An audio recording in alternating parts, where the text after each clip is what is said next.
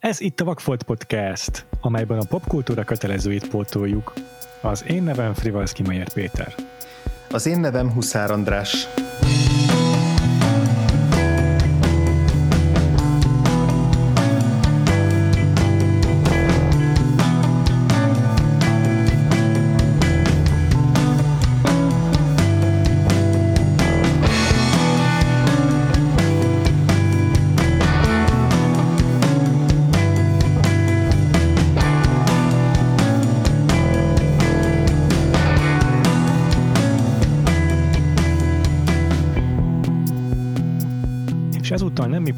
Pótolgatjuk a popkultúra kötelezőit, hiszen a vendégévadot írjuk, 11. évadja tart már a vakfolt, igazából ez 5 év naptárban, de itt számogatjuk mi a dolgokat. És ezúttal úgy döntöttünk, hogy nem mi választunk portlandokat, hanem azok az emberek, akiket korábban meghívtunk vendégnek a podcastba, és ezúttal itt ül velünk Nagy Szabolcs, Szervusz Szabolcs, te választottál pótolni valót, mesélj! Hát szervusztok, köszöntöm a kedves hallgatókat, meg nagyon örülök, hogy újra itt lehetek, és veletek beszélgethetek, és, és hogy egy ilyen nagyon izgalmas listát állítottatok ti össze, vagy nagyon izgalmas list, közös lista volt, amiről lehetett változtat, vagy választani, és, és megakadt egy elsősorban egy rendezőn akadt meg a nevem, aki Andrei Tarkovsky, akitől én egyáltalán nem láttam semmit, tehát egy ilyen teljesen új élmény új élményként ért el ez a, ez a pótlás, és ott sokat vacilálottam, hogy melyik, is, melyik is az a film, amely Tarkovsky-tól így egyáltalán nincs meg, és akkor kötelezőként kéne pótolnom, hisz már nagyon sokat hallottam a, a Stalkerről különösen, de a Solarisról is, és de itt volt ez az Andrei Rubjov, ami az adásnak is a, a filmje, és és hát nem tudom, én csak akkor vagyok itt a Vakfoldban, hogyha a kereszténységről van szó, úgyhogy így adta is magát, hogy egy, hogy egy 15. századi orosz ikonfestőről ö, beszélgessünk ma, úgyhogy ez a, ez a háttere a, a választásnak adta magát is, meg egyébként én is nagyon örülök, hisz, hisz nem, csak, nem csak filmes szempontból volt ez egy nagyon fontos pótlás, hanem, hanem az én szakmám a teológia szempontjából is. Aha. Igen, a, most már kicsit kezd kínosabb válni, hogy mindig egy vallási témájú filmhez hívunk meg, vagy olyan rendezőhöz, akinek fontos a vallás. De, de bármikor ezt... jövök mindenre, de hogy ennek nagyon örülök, hisz, hisz nekem, tehát hogy azért is választottam ezt a pályát magamnak, mert szeretek erről beszélni, meg szeretek ezzel mm. foglalkozni, úgyhogy én mm. örülök a legjobban. Mm-hmm. És uh, igazából most nem, nem, nem lehet ránk fogni, hiszen tényleg te választottad a filmet, illetve annyi még itt, hogy a procedúrában részt vettek a támogatóink is, hiszen az egész uh, lista, amiről beszéltél az imént, az a patreon.com per Vagfolt podcast oldalon volt először közzétéve, és ott tudtak a támogatóink szavazni, hogy mi azok a filmek, amelyeket szeretnének meg, amikről szeretnének hallani ebben az évadban, és akkor a, meg, a megszavazott filmekből lehetett nektek választanotok olyan Vagfoltot, amit szívesen poltolnátok, és akkor ezek között volt viszonylag előkelő helyen a Tarkovszkitól az Andrei Rubjov, mm, tehát a, ezt, ezt a filmet kifejezetten a támogatóink kérésére tettük be az évadba, illetve majdnem mindegyiket, csak ezt most szeretném kihangsúlyozni itt is, hogy a támogatóink kérésére hallhatjátok most a Tarkovszkiról szóló adásunkat. Ja, a Tarkovszkiról már volt szó a podcastban, mert a Solaris-t megnéztük egy Vakfolt versusban, nekünk az nem volt akkor pótolni való, hiszen a versusban nem az a lényeg, hanem csak összehasonlítottuk a Soderbergh féle remake és ezúttal viszont mind a kettőnek, Andrásnak és nekem is vakfoltja, ez a Tarkovsky film, uh-huh. úgyhogy minden szempontból minden szempontból újdonság lesz, és minden szempontból belepasszol a premisszájába a vakfoltnak, most már kimaxoljuk a vakfoltságot.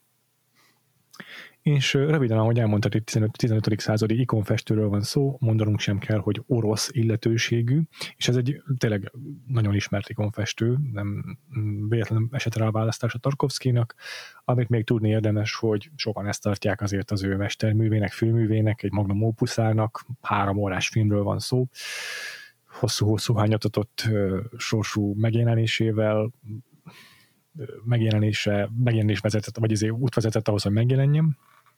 Mm, és ennek és ez, a Mocsok András. És ez mindössze a második nagyjátékfilmje, tehát ugye időrendben a, az Iván gyermekkora volt az első nagyjátékfilmje, azt hiszem 1962-ben, és ez 1966-os ez a film, tehát a, a Solaris is, meg a Stalker is pont ezután következik 70-es években. És ez az első filmje, amikor összetalálkozik a Anatoli Szolonicinnel, aki az ő állandó főszereplőjévé, vagy szereplőjévé válik innentől kezdve gyakorlatilag. Uh-huh. Ő lesz később Igen. a Stalkerben az, aki hát például a poszteren is látható, tehát beszéltünk róla a Solaris adásban, mert ott meg a Sartorius, hogy hívták? Aha, Sartorius, azt hiszem. Sartorius-t játszotta, igen, igen, köszönöm. Igen és a, ugye ennek a filmnek a társforgatókönyv írója még egy, egy név, akit így érdemes rögtön így megemlíteni az elején, egy újabb Andrei, ebben, ebben az adásban mindenki Andrei lesz. uh, ugye Andrei Tar, Tar, igen, uh, Andrei Tarkovsky és uh, Andrei Rublov mellett ott van Andrei Koncsalovsky, aki saját jogán is rendező, tehát uh, orosz rendező, illetve nemzetközi filmeket is készített, tehát Amerikában is volt, volt, egy, volt egy karrierje, például a, a legismertebb rendezése az a, az a Tango és Cash a Stallone-val, meg a Kurt Russell-lel. Tango? Hát miért ne? Jó. De így izgalmas a kettő film együtt, nem? Csináltunk ilyen, ilyen vakfolt versus is. Igen, ez teljesen ledöbbentett, hogy a Tango és Cashnek a rendezője az, az írta az Andrei Rubjovot. Már jó. Igen. Igen, és akkor ahogy a, ahogy a Péter mondta, 1966-os a film, de igazából ö, a, a, abban az évben csak egyetlen moszkvai moziban mutatták be a filmet, és aztán a cenzúra az lecsapott rá, és később, pár évvel később Cannes-ban lehetett látni. 69, tehát három évet kellett arra várni, hogy Cannes-ba el tudjon jutni. Így van. Úgyhogy majdnem aztán... minden évben meghívogatták, és, és ott is úgy mutatták be, hogy utolsó napján a fesztiválnak, és akkor is hajnali négy órakor, tehát hogy biztos ne lássa senki. Fú, az kemény. És akkor... Igen, ez csak hogy mennyire érdekes, hogy, tehát hogy amúgy is egy olyan időpont, ami, hogy ne lássa senki, de hogy maga a film is olyan szerintem, hogy, hogy ez egy ilyen borzasztó időpont neki. Ja, azt biztos. Tehát, hogy én, ezt, én ezt külön kijegyzeteltem magamnak, hogy, hogy külön kijegyzeteltem magamnak, hogy milyen az az élethelyzet, amikor vagy hogy milyen lehetett az az érzés, mikor így beülsz a, egy amúgy is egy nagyon hosszú fesztivál után, hajnali négy órakor egy három órás filmre, ami, ami magában, hangulatában is egy ilyen nagyon lassú, nagyon halk, nagyon uh-huh. Visszahúzódó. De nem akartam megakasztani titeket, csak hogy ez egy ilyen annyira mókás, mikor Igen. olvastam, és annyira mosolyogtam magamban, hogy igen. Hogy és az a durva, hogy ugye nem is engedték versenyfilmként indulni az Andrei Rubiovot, tehát a, a, a szovjet kommunista párt nem engedte, és így is ennek ellenére elnyerte a Fipreski díjat, ami az ilyen nemzetközi filmeknek járó, vagy nem tudom, be, hogy nevezik ezt a díjat pontosan, de egy külön kategória, és azt a díjat megnyerte így is. Hát ugye az az európai kritikusoknak egy ilyen, ja. egy ilyen külön díja. Mm, a Fipreski díj, tehát az igazából, és az a kérdés, hogy nekik talán van-e joga arra, hogy van-e joguk arra, hogy hogy ne Aha. csak versenyfilmes, mert hogy ők nem a nagy díjas Biztos. zsűri, Igen. hanem egy ilyen külön. Teljesen külön. Ja, és ez nem is függ össze Kánnal, az időnként így Berlin. Nem, nem, nem, tehát hogy ez egy külön, külön szervezet, akik uh, ugyanúgy, Igazából... mint ahogy egyébként annó egyszer beszéltünk Igen. róla az ökumenikus zsűri kapcsán, így külön vannak, uh-huh. uh, és külön delegálnak tagokat és embereket a, a fesztiválokra. Igen, és így, szerintem nagyjából minden nagyobb fesztiválon osztanak ilyen Fipreski díjat, vagyis tehát, hogy ez, ez ez, ne, igen, ez nem is a, a Cannes-hoz kötődik kizárólagosan. Legutoljára a Vakfolt diátadóban osztották ki a Cipreszkit tavaly februárban. Abszolút, abszolút. Emlékszel, Péter, hogy melyik film kapta? Nem. ennyit, ennyit a rögtőzési készségeinkről. Gyönyörű volt ez a yes, yes and, amivel kezeltem a szituáció. Igen, és akkor a, a, hogy lezárjuk ezt a gondolatmenetet, a, az előző gondolatmenetet, ugye végül az orosz cenzúra is jeszendelte a, a, az Andrei Rubljovot, mert 1971-ben végül bemutathatták, és olyan őrületes mértékű marketinget toltak mögé, hogy azt hiszem összesen nem tudom, egy helyen látta a plakátját a, a, a, a Tarkovsky, ami a bemutató előtt, hmm. tehát hogy így teljesen hmm. akkor is próbálták elhallgatni a filmnek a létezését, de akkorra már kialakult egy olyan kíváncsisága a nézőkből, hogy így is teltházas vetítésekkel futott. Hogy, Több millióan látták Oroszországban, igen. Yeah. És ugye izgalmas ez a megjelenés, mert az már egy vágott verziója a filmnek, vagy hát egy, egy, egy ilyen 20-25 perc van kivágva, ha jól emlékszem, az első verzióból, és azért érdekes, mert hogy megkérdezték a Tarkovskit, hogy mit gondol erről a uh-huh. vágatról, és ő azt mondta, hogy hogy azért sok időbe tellett, mire rájött, de hogy minden egyes kritikusának, aki segítette őt ebben a vágásnak, vagy a vágatnak az elkészítésében, annak igaza volt. Tehát, hogy ez egy ilyen érdekes, és alig ha lehet ilyet olvasni, hogy, hogy hogy ugye mi ezt úgy képzeljük el ezt a történetet, hogy itt van egy nagyon kemény cenzúra, és hogy a cenzúra miatt kell megvágni, és akkor fogadja el a, el a kommunista párt, és közben meg egyébként a Tarkovsky ezt úgy, úgy meséli el ezt a történetet, hogy, hogy hát nagyon sok barátja beszélt vele, és, és meg kellett vágni ezt a filmet, hisz uh-huh. üzenetében, tartalmában, folyamában így, így a jó. Úgyhogy ez egy ilyen nagyon érdekes, hogy Szerintem is. ki tudja mi ebben az igazság, de én Igen. de hogy ez, de ez tök jó, mert hogy Igen. ilyenre is van példa. A Criterion Collection először egy bővített verziót adott ki, amit itt sikerült valahogy a Scorsese-nek a megszereznie úgy, hogy elutazott Moszkvába, és akkor előkerült egy ilyen vágatlan változat, és azt megcsinálták felújítva, digitalizálva minden és ez 205 perces volt, de ugye közben ők is megtudták, vagy rájöttek, hogy Tarkovsky a 186 perces verziót preferálta, és akkor most már megjelent az is a kritériumon belül, ilyen dupla kiadásban lehet látni a filmet, de valóban a 186 perces a preferált, én is azt láttam. Én is. Uh-huh. És a, tök érdekes, most pont az Ács Dani nevű 44-es videósnak és újságírónak nem régen jelent meg a Gyilkosok Emlékműve című dokumentumfilmje a YouTube-on, és a Filmklub podcastban, tehát a Varga Feri podcastjában, meg a Mesterházi Lili podcastjában volt vele egy iszonyat hosszú interjú, tehát kb. meg tudtam nézni alatt az Andrei Rubjovot, ha akartam volna. Abban szintén volt egy hasonló téma, ahol archív felvételeket is bevágtak abba a dokumentumfilmbe, és arról kérdezték az Ásdanit, hogy, hogy hogyan zajlott annak a filmnek a vágása, és akkor mondta, hogy például az ő vágója is volt, hogy lebeszélte arról, hogy egy nagyon grafikus, nagyon erőszakos jelenetet mutasson, például egy elguruló fejet, meg ilyeneket, és ahelyett inkább csak ilyen, mit tudom én, fémkoporsókat mutatnak, meg ilyenek, ami sokkal hatásosabb tud lenni, mint a, mint a nyers erőszak. És itt az Andrei Rubio kapcsán is ilyesmiről van szó, ahogy én a, a Tarkovsky-nak az ilyen burkoltam, megfogalmazott kijelentéseiből kiolvastam, hogy az erőszakom kellett valamit cenzúrázni, és szerintem azért elégedett ő is az eredménnyel végül, mert mert így is elég erőszakos a film, de, de nem feltétlenül esik túlzásba. Sokszor a túlzott erőszak mutat, az, az erőszaknak a túlzott bemutatása az mm, érzéketlené teszi a nézőt. Szerintem erről lehetett szó egyébként. Hát meg az is egy érdekes, hogy az, ahogy az erőszak ábrázolva van a filmben, ez persze fakad abból is, hogy azért egy 1966-os filmről van szó, uh-huh. de, de hogy nagyon nyers. És, nagyon. és ez az, ami szerintem egy ilyen nagyon meghökkentő, különösen ma egyébként, mikor azért öm, ilyen esztécizálva van a, a, Igen, az, az erőszak, erőszak, meg ugye, mint egy festmény úgy van megrendezve, itt meg itt meg amit maga is állít, hogy, meg amit a sok kritikusa is bírálja ezt a filmet, ugye van egy nagyon durva jelenet, mikor egy ö, ló ö, leesik a, a lépcsőről, uh-huh. és ott összecsuklik a lépcsőn, és majd összecsuklik a földön is, és ott egyébként ö, ott a forgatás során ott ö, le is lövik azt a lovat egyébként.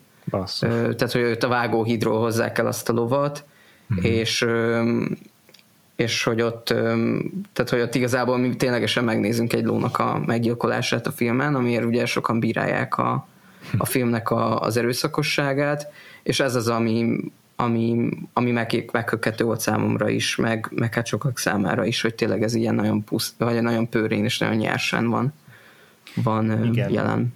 Igen, és még, és még olyankor is, amikor, amikor elrejt mondjuk egy erőszakos jeleneten belül a legdurvább pillanatot elrejti valamilyen filmes eszközzel, filmnyelvi eszközzel, Tarkovsky még akkor is uh, ilyen brutálisan nyers, ahogy mondjátok, tehát nekem most, ami egyből beugrott, a, amikor uh, így eléggé hosszan megkínoznak egy mellékszereplőt a, a filmben, és, és így a kínzásnak a végén így bekötik a szemét, meg, a, meg, a, meg így a, a, az állát, így ilyen pójával, úgy, hogy csak a szája látszik ki belőle, meg az orra talán, és így, így szétveszítik a száját, és mutatják, hogy valami be valami forró, nem tudom, olajat, vagy valamit. Fémet, fémet, fémet. Fémet, fémet forralnak, és, és azt, azt beletöltik a szájába, és ugye annál a pillanatnál, amikor ténylegesen beletöltik a szájába, akkor pont kitakarja azt a sávot a, a kínzója, tehát a, csak a kínzója hátát látjuk, és, és hangeffekt sincsen mellé, viszont utána látjuk a, nem tudom, a végeredményt, és még egy, egy ló el is boncolja így maga után egy, egy kötélen a, az áldozatot, tehát hogy, hogy hogy, hogy tökéletesen durva és, és, és brutális, és teljesen, tehát hogy nem hagy nem, nem, nem finomít rajta semmit, de, de szerintem ezzel meg is ússza azt, hogy ilyen nagyon explicit, meg exploitatív legyen, legalábbis most ebbe, ebbe, ebben a konkrét pillanatban, ami nem is egy uh-huh. utolagos cenzúra volt, hanem egy tudatos uh-huh. forgatá, forgatási döntés, hogy úgy állítsa be azt a szereplőt. Szóval ez, ez is uh-huh. tök érdekes volt. Igen. Kicsit azért egy általános képet adva a filmről, tehát a, az Andrei Jubrov, Jubrov ikonfestő maga is szerzetesként élt a 15. század elején, és a filmben is láthatjuk majd a végén néhány alkotását, de a Tarkovszének egy nagyon fontos és tudatos döntése volt a film az első, bizé, első forgatókönyv sorok legépel leírásától kezdve, hogy nem fognak a filmben mutatni semmit abból, hogy a Rubjov mit, hogyan alkot, hogyan fest, hanem csak a legvégére hagy egy ilyen kódát, egy ilyen epilógust, amiben láthatjuk a, a fennmaradt műveit. És mi fontos még? Ja igen, hát ez egy nagyon sok részletből összetevődő gyakorlatilag ilyen epizódikus film, amely azt hiszem összesen tíz fejezetre van osztva a prológustól epilógusig legalábbis, tehát a nyolc közbűső fejezet dolgozza fel igazából Andrei Rubjovnak a, az életének egy hosszabb szakaszát, mm, amelyben aztán így tényleg a már imént emlegetett erőszak is felbukkan elég sokféle módon, gyakorlatilag lezajlik egy komplett tatárjárás, de az oroszok egymás ellen is fordulnak a filmben nem egyszer. Aztán megismerjük itt a, a Andrei Rubjovnak a szerzetes rendjén keresztül a, a, az államnak a valláshoz fűződő viszonyát, meg a, a igazából a szerzetes társainak a belső tépelődését. Egy igen sokrétű és sok témával dolgozó filmről van szó, amelyet nem lehet igazából szerintem elspoilerezni, tehát most ha úgy nézi meg, hogy úgy hallgatja valaki ezt az adást, hogy soha nem látta az Andrei Rubjovot, de gondolkodik rajta, hogy megnézze, akkor szerintem nyugodtan hallgassa végig az adásunkat. Biztos, hogy mindent le fogunk lőni a filmből, ami történik benne, de szerintem nem befolyásolja az élményt, lehet, hogy még jót is tesz, hogyha kap egy kis kontextus, mert őszintén szóval oroszul is beszélnek a filmben, fekete-fehér is, mindenki szakállas, mindenki nagyon csapzott. Rohadt nehéz volt elsőre követnem, hogy ki kicsoda, és mit miért csinál, szóval lehet, hogy még jobb is. Igen, nekem segít, nekem bevallom volt, van egy bűnöm, hogy én úgy néztem a filmet, hogy egyrészt megszakítással néztem a, a hát egy, hastam, jó, de neked ott van az élethelyzetben is. Nekem nincs itt egy kis gyermekem, akire oda kell figyelni, de hogy, hogy egyrészt így megszakítva néztem én is, másrészt meg, meg minden egyes ilyen chapter vagy fejezet után azért rákattintottam a Wikipédiára, hogy egy ilyen összegzést olvassak, uh-huh. ami bevallom, tehát hogy egyetértek azzal, amit Péter mond, hogy, hogy szerintem ez, ez pont egy olyan film, ami időben már pont annyira távol van tőlünk, hogy, hogy szükségünk van egy ilyen, egy ilyen másodlagos forrásra, ami minket segít, vagy így kézen fog minket, és, és átvezet a filmen, és segít értékelni, meg segít pontosítani, meg tisztázni azt, hogy mi is történik a filmben, hisz például a felirat is alapvetően úgy gondolom, hogy nem jó, tehát nem tudok oroszul, de hogy nincs minden feliratozva, mm. kicsit, vagy sokszor úgy tűnt, hogy mintha ilyen zanzásítva ö, ö, olvasnám azokat a azokat a szövegeket, amelyeket sokkal hosszabban mondtak el a, a szereplők, és ez egy ilyen nagyon, ez egy ja. ilyen borzasztó, és maga a film is ilyen nagyon távolságtartó Hát ezzel a felirattal tényleg minden stílus elveszik belőle, az biztos. Igen, Én megtaláltam és... egy Ruszki Varez oldalon magyar szinkronosan. Egy fokkal jobb volt, esküszöm. Pedig csúszott a hang, de érdemes lehet megszerezni. Nagyon, nagyon érdekes szinkron. És amit még hozzátennék itt, amit említettél, Péter, hogy Andrei Jubrov életével kapcsolatban még, hogy ez egy ugye történelmi dráma, vagy hmm. hát ilyen életrajzi dráma, de nagyon de keveset tudunk. Életrajzi film, igen. Nem, mert nagyon keveset tudunk Andrei Jubrov életéről, tehát, ja. hogy, tehát hogy ez egy tehát ez egy történelmi probléma, hogy, hogy itt van ez a legendás orosz ikonfestő, akinek borzasztóan keveset tudunk az életéről, Tudjuk azt, hogy szerzetes volt, nagyjából tudjuk azt, hogy hogyan éltek a 15. században az orosz ortodox szerzetesek, de ennyi, és ebb, ez alapján tudunk. A művei vannak meg, illetve, illetve ha jól, jól emlékszem, az olvasásom alapján pár levél maradt meg az ő életéből, és így tudunk utalást arra például a, a némasságára, ami ugye jelen is van a filmben. Tehát, hogy egy ilyen, tehát, hogy inkább egy ilyen mitikus figurává ö, válik ö, Andrei, ö, mind az orosz történelemben, vagy mind az orosz nemzetszemléletben, de hogy egyébként a filmben is. És, és nem feltétlenül a történelmi hitelesség az, ami egy lényeges elem ebben a filmben, még egyébként a társadalmi viszonyokat tekintve sem. Tehát, hogy azért viszonylag az fontos, így sok helyen olvastam, hogy nagyon fontos volt Tarkovsky számára ez a 15. századi orosz élet bemutatása, de nem is az, hogy éppen mit viseltek, vagy hogyan, stb., hanem hogy az, hogy, hogy ez a millió milyen volt amiben ők, ők éltek. Igen, ezt én is mindenképp ki akartam még emelni, hogy valójában uh, itt a Robjov életét így ürügynek használja fel, hogy bemutassa a kialakuló orosz társadalmat. És uh, egyébként még ennél is magasabbak voltak a, a, az ambíciói Tarkovszkénak, mint amit itt látunk. Tehát mondom, látunk egy egész óriási csatajáratot, ahol mongolok rohannak le oroszokat, ami egy történelmi tény, de, de volt olyan terve is, hogy azt is bemutatja, hogy a nagy herceg hogyan foglal el egy másik, nem tudom, területet, nem emlékszem a pontos háborúnak, vagy annak a, annak a csatának a nevére, de volt egy ilyen eh, szándéka is, hogy egy erről szóló fejezet legyen a filmben, de ez már nem fér bele, szerintem se költségvetésbe, se játszik időbe, se semmibe. Már valószínűleg a forgatókönyvírás során kihúzták. Csak hogy itt elég konkrét, hogy is mondjam, epikus célkitűzésekkel indult neki ennek a filmnek a Tarkovsky.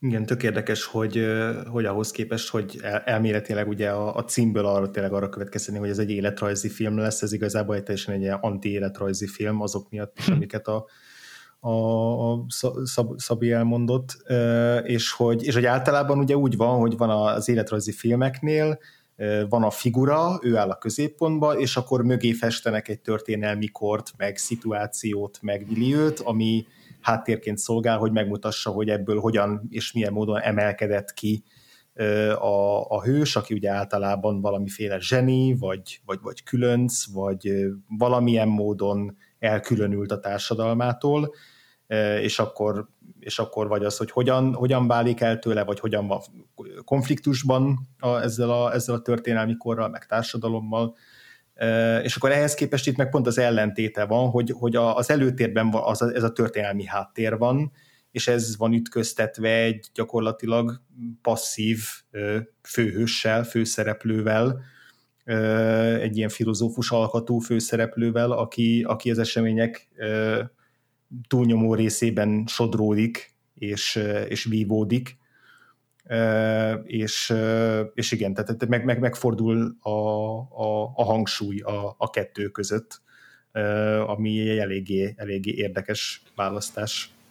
Hát meg azért is nagyon érdekes választás, hisz nagyon sokan, vagy az olvasmányai alapján nagyon sokan leírják azt, hogy, hogy azért, tehát hogy ez egy nagyon személyes film Tarkovsky számára, és, és a filmnek az egyik legfontosabb témája a, a művészi alkotás, hogy egyáltalán miért csinálunk ö, valamit, ö, nem csak a művészet szempontjából, tehát hogy nem csak az, hogy miért csináljuk a művészetet magát, hanem hogy miért csinálunk bármit is az életben, az számára egy ilyen óriási ö, vívódás volt, és ebben az Andrei Jubrov karakterben ez ö, ebben talált egyfajta párhuzamot és és hogy ez megidézte a tehát, hogy ez fontos volt számára, hogy ezt a vívódását, belső vívódását filmre vigye, és, ez, és hogy többen leírják, hogy ez egy jó öm, nem is azt mondom, hogy ürügy, de hogy ez egy jó inspiráció volt, hogy ezeket a belső konfliktusait ő a, a vászonra vigye. És ez meg is jelenik egyébként nagyon hangsúlyosan a filmben a, a, a prológusban, amikor látjuk ezt az úriembert, aki egy, egy ilyen MacGyver-szerű léghajót csinál, mm-hmm. látjuk ezt a, a, a harangöntő fiúban, fiúnak az életében is, aki, aki, aki csinálni szeretné ezt a, ezt a műfajt, vagy ezt a hivatást, ami ő, amiben ő benne van, és hát ezt látjuk Andrejan is nagyon sokszor, és, és azok is a legjobb részek szerintem a filmben, mikor, mikor Andrej őszintén kifakad ezzel kapcsolatban.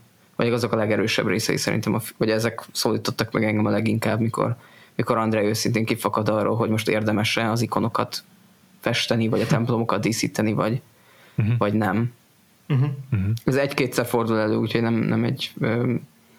Ez is nagyon érdekes, hogy a filmben jelen vannak folyamatosan a témák, de nem, de nem nagyon konkrétan, hanem ilyen egy-két mondatban elcsepegtetve, és, igen. és ez hogy egy nem, ilyen nagyon izgalmas készítő, igen. igen. igen. Szerintem is.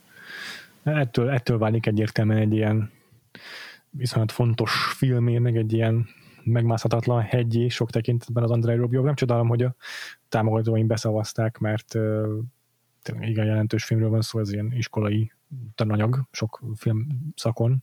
Tök véletlen nem is tudok belőle semmi következtetés leszűrni, csak tök véletlen, hogy most hallgattam a Roger Deakins podcastjában. Uh, vendég volt az a fickó, aki a Arrival-t, meg a Solo filmet fényképezte a uh, Bradford Young? Bradford Young, köszönöm hmm. szépen, és ö, neki ez egyik ilyen első nagy filmélménye volt az Andrei Rubjov, amit, iskola, amit a filmiskolában megnézett, meg a, ezen közösen örömködtek, mert a Roger Dickens is nagy Tarkovsky rajongó.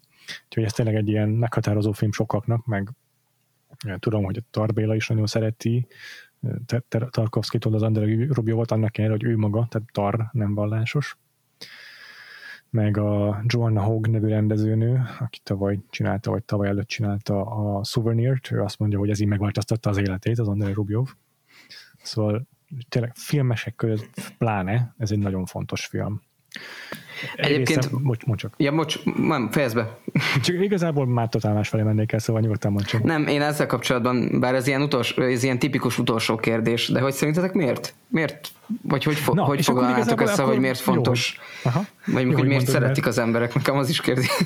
Igen, igen, igen, Igazából. Igen, igen. Igen. De és akkor Igen. erre jól el is tudom mondani, amit akartam hozzátenni, hogy szerintem nem csak a rengeteg felsorokasztatott témája miatt, meg a, a lelki introspekció, az alapossága miatt, hanem mert a fényképezés ez tényleg eléggé páratlan, vagy makulátlan. Gyönyörű beállításokkal dolgozik, és muszáj felhívni, a, tehát muszáj a beállításokkal felhívni a figyelmet Tarkovszkinak magára, mert egyébként a fekete-fehér képek nem nem egy olyan rendkívül dinamikus fény tartományban dolgoznak, tehát viszonylag laposak igazából így a, a, a fényárnyékok, és a kompozíció az, ami viszonyatosan megragadó, ezen kívül szerintem még, ami a, biztosan kiemelkedő, vagy, vagy sokakat megragadó ebben a filmben, az a mire a mondatom végére értem elfelejtettem, úgyhogy átadom a szót Andrásnak. igen, tehát hogy bennem is két gondolat van elsőre, hogy miért, miért ennyire népszerű. Ez a film az egyik, az a, abszolút ez a látványossága, tehát az, hogy ja, ugye... Igen, tömegjelentek is eléggé így van, elég durvák, így van. ilyen kuroszavásan. Abszolút nekem is az izé a, a káosz, a ran jutott Aha. eszembe jó néhány jelenet sorban. Még a nagy csata jelenet előtt szerintem nem sokkal már beugrott, és ott, ott meg aztán végkép tömegmozgatással. Ja.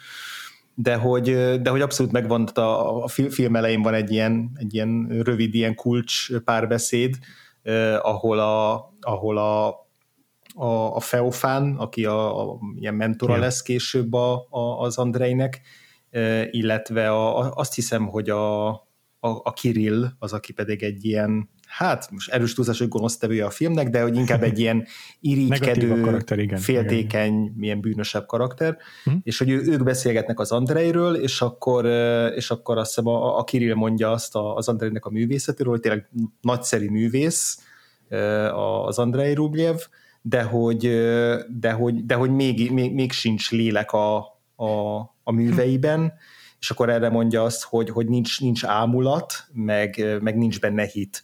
És hogy ez az ámulat, tehát ez a, ez a, ez a lenyűgözött, lenyűgözött csodálat, szerintem ez abszolút, ami a Tarkovsky filmeknek az egyik ilyen, nem tudom, elsődleges jelzője, hogy még hogyha azt is érezzük, hogy megmászhatatlan hegy, meg hogy nem mhm. tudunk mit kezdeni vele, meg kifog rajtunk, meg nem tudjuk dekódolni, akkor is van egy ilyen alapvető ámulat, ami vagy a puszta mhm. vizualitása, vagy a benne rejlő ilyen spirituális rejtély miatt jelenik mm. meg. Ebben a filmben szerintem elsősorban a, a, a látvány, és mondjuk a Solarisban inkább ez a, vagy a Stalkerban inkább ez a ez az ismeretlennek a megfejthetetlensége. Szóval ez, ez az egyik gondolatom, a másik meg, meg nem tudom, lehet, hogy ez túlságosan leegyszerűsített, de hogy, de hogy valahogy csak oda tudom visszavezetni, hogy, hogy, ez, hogy ez ennyire a művészetről szól, és a művészet Pontosan. értelméről szól ez a film, és arról, hogy itt, itt van egy hmm. ilyen kegyetlen, nem is, nem is közönyös, hanem kifejezetten kegyetlen és ö,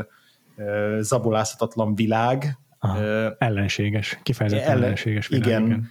Ö, amely gyakorlatilag a, az emberséget, illetve az emberi alkotást azt, ö, azt nagyon erőteljesen megkérdőjelezi, annak a létjogosultságát, és hogy mi értelme van, és hogy ez a film pedig erre egy nagyon pozitív ö, választ ad a, a végén, tehát hogy itt szerintem ez egy nagyon optimista filmje Tarkovszkinak, még azzal együtt is, hogy, hogy tele van borzalmakkal, meg horrorral, meg, meg igen, szenvedéssel, igen. de a végkicsengés az, az, az abszolút a, a művészetnek a, a, a győzelme, az, ige, az igellése pontosan uh-huh, a mhm, győzelme, uh-huh. és szerintem ezért például igen, ez, ez tök egyetértek, hogy emiatt ragad meg annyi emberben az Andrei Rublev. Mert meg annyi, annyi, annyi művészben, mint a, annyi John Hogg is. Én úgy gondolom, hogy emiatt lehetett ilyen, ilyen alap, meg alapformáló élmény számára, hogy, hogy hogy, hogy erről a témáról a ilyen... a tépelődése, a saját művének a fontossága, vagy az, hogy egyáltalán amit csinál, annak ö, mi értelme, mi a szerepe, mm, mi a fontossága. Igen, ez biztos, hogy Tarkovsky ezen a filmen keresztül tépelődik erről, és szerintem is egyértelműen párhuzamot van az ikonfestő meg a saját alkotása között. Ez így megfelelő válasz, Szabolcs? Abszolút, én bevallom, elég kritikus vagyok ezzel a filmmel kapcsolatban. Nem feltétlenül az, tehát hogy nem gondolom, hogy ne lenne ez kifejezetten vagy különlegesen értékes. Tehát, hogy szerintem ezt, én látom ennek a, a látom ennek azt, hogy a filmtörténetben ez egy előkelő szerepet, vagy előkelő helyet foglal el. Én is hozzátok hasonlóan rendkívül méltatom a, az operatőri munkát, az, az főleg ezek a hát ilyen drón fotók vannak, nagyon sok, de hát nem drón, de hogy, de hogy ilyen drónhatású megoldások vannak, amik, amik bámulatosak egyszerűen azért, mert olyan embertömeget mutat, ami, ami ez egyszerűen gyönyörű, gyönyörűek ezek a képek, de hogy azért viaskodom, ez majd mondjad. Csak annyi, igen, hogy nagyon sok a madártávlat a filmben, tömegjeleneteknél, meg hát rögtön a nyitó jelenetben az a, gondolom, hogy valami, valamilyen hát nem tudom, hogy daruval oldották, meg valószínűleg ott már inkább arra ilyen léghajószerű alkalmatosságra kötöttek rá egy, egy, egy, egy kamerát, vagy ahhoz hasonló ö, szerkezetre, nem hiszem, hogy ott helikopterrel mentek volna a torony közelébe, de hogy, de hogy az a pillanat, amikor a belső nézőpontból a torony tetején lévő ilyen nem is tudom, hogy félkegyelmű figura-e, vagy, vagy, vagy, vagy kicsoda, akit ugye látunk a prológusba, de amikor ő felszáll ilyen ikaroszként a, a, a levegőbe, és hogyan felszállásnak a pillanatát belülről az ő szemszögén keresztül. Látjuk, ahogy a kamera így elszakad a, a toronytól, azt szerintem egy ilyen nagyon megrendítő pillanat, vagy egy ilyen váratlan pillanat, tehát hogy a kamera nagyon, a, amennyire ö, hűvös és távolságtartó és szemtelen rengetegszer a filmben, egy-egy pillanatban tud nagyon nem, nem is tudom, érzékeny is lenni, vagy ilyen, ilyen ö, nem is, nem is csak szubjektív, de, de szenzitív is. Igen, és ezek bám, tehát hogy ez, ez bámulatos, ami számomra ö, kérdés, vagy ami miatt kritikus vagyok a filmmel kapcsolatban, az a, az a tehát alapból távolságtartó a film maga, de, de úgy érzem, hogy ez, ahogy egyre inkább haladunk előre az időben, ez egyre távolabb lesz uh-huh. tőlünk. És ez lehet, hogy egy ilyen személyes, mikor gimnazista voltam, vagy mikor elkezdtem az egyetemet, akkor én is sokkal inkább voltam hajlandóbb ö, ilyen filmtörténeti remekeket ö, nézni, leülni, rászánni az időt, hogy, hogy tényleg akkor besötétítek mindent, rendes képernyőn, stb. Tehát, hogy ma már egy kicsit azért ö, azt gondolom, hogy kicsit türelmetlenebb vagyok, és és hogy ez pont egy olyan film, aminek, amire rá kell szállni az időt. Tehát, hogy komolyan tervezni kell, hogy ezt megnézed, készülni kell rá, és, és akkor ad egy ilyen hatalmas értéket szerintem, vagy akkor ad egy ilyen hatalmas tehát, hogy akkor annyit kapsz tőle, amennyit te beleteszel, és ez nagyon érdekes az ilyen régebbi filmek kapcsán, nem akarok én egy ilyen ami így, nem tudom, külföldi sajtókban így egyre többször megjelenik, hogy ami 80 év előtt történik, az, az csak trash vagy hogy a Netflixen nincsen 70, 70-es évek előtti film, de hogy nem is akarok ennek a hangja lenni, csak azt érzem, hogy, hogy itt van ez a nagyon érdekes film a, a művészetről, a, az egyházról, a hitről, annak a megnyilvánulásairól, a politikai klímáról, egy társadalmi életéről, stb. És egyre elérhetetlenebb az emberek számára, egyre távolabb kerül az emberektől, egyre egy, egy szűkebb körnek szól. És, és ez a filmművészetre is jellemző, vagy ezekre a régebbi filmekre, meg a szerzői filmekre is nagyon jellemző ez.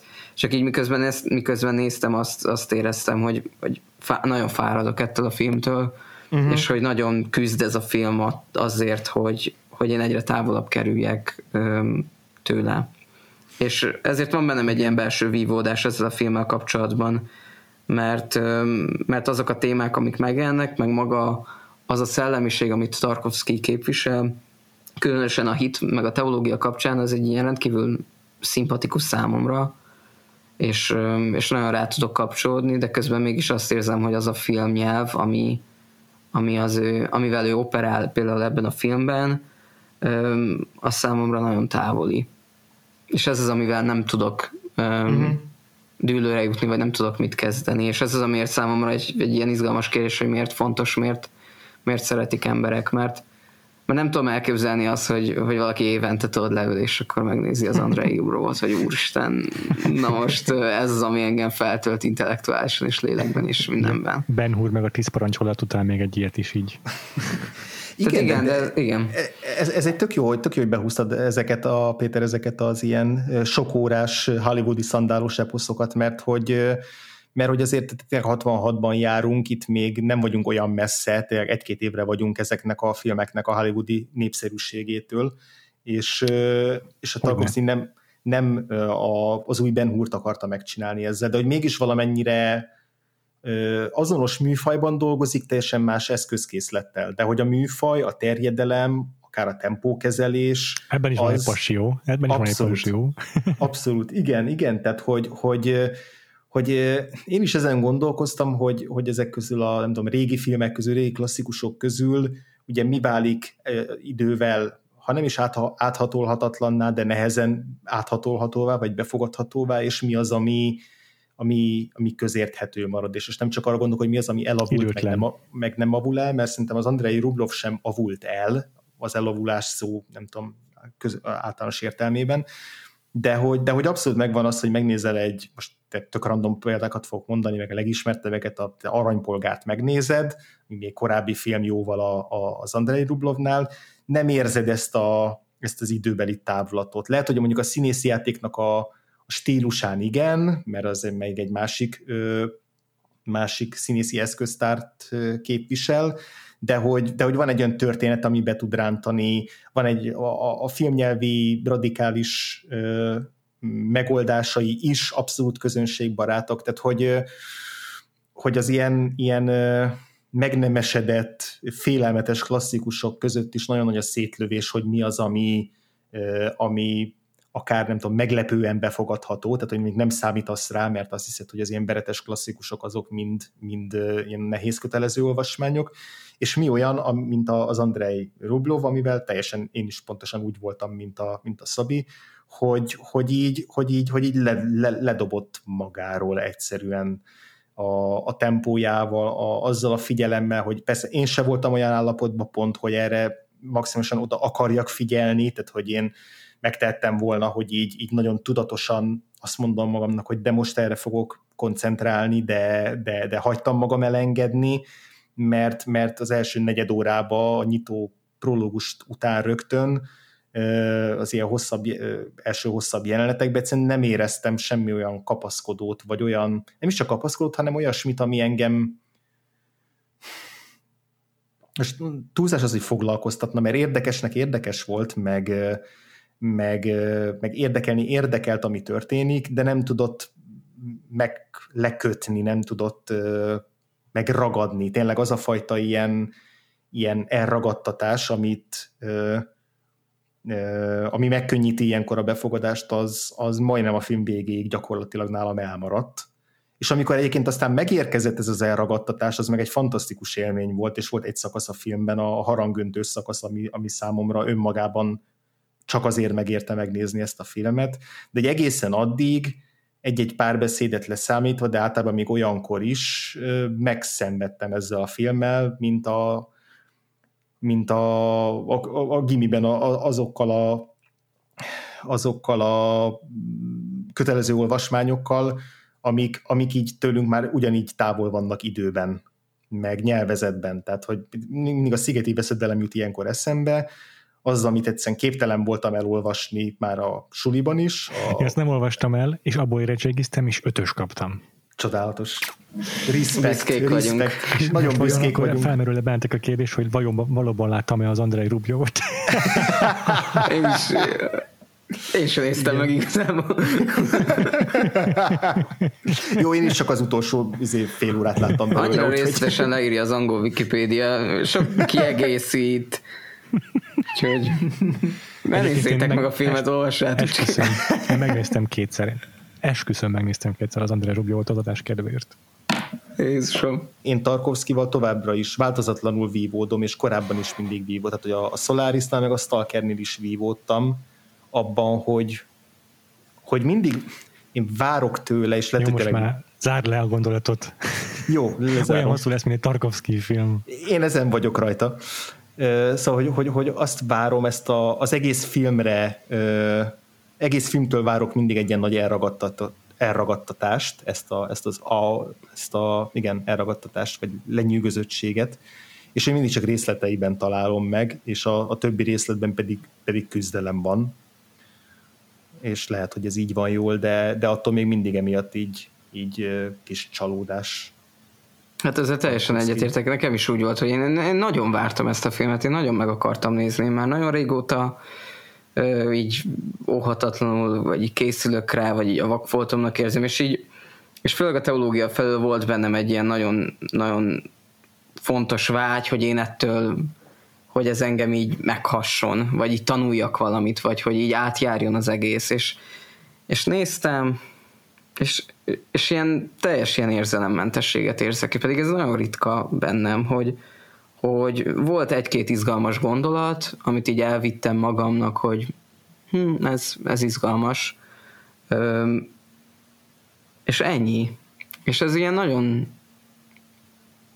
Mármint a podcast szempontjából is egy ilyen borzasztó dolog, de hogy, de hogy, de hogy személyesen is, hogy így, hogy itt van ez az egy, ez a nagyon fontos film, ami, ami, ami sok szempontból nagyon fontos film, és egyszerűen nem érint meg, és nem hozza el azt, a, azt az áttörést, amit én, amit én várok ö, tőle. És azok a dolgok, amiket olvasok róla, ö, vagy így próbálok gyűjteni anyagot, hogy készüljek erre az adásra, az meg inkább. És ö, nem tudom, ez nagyon nehéz, vagy nagyon, nagyon hervasztó, és én azt is gondolom, hogy velem van a baj, vagy nem, de hogy, hogy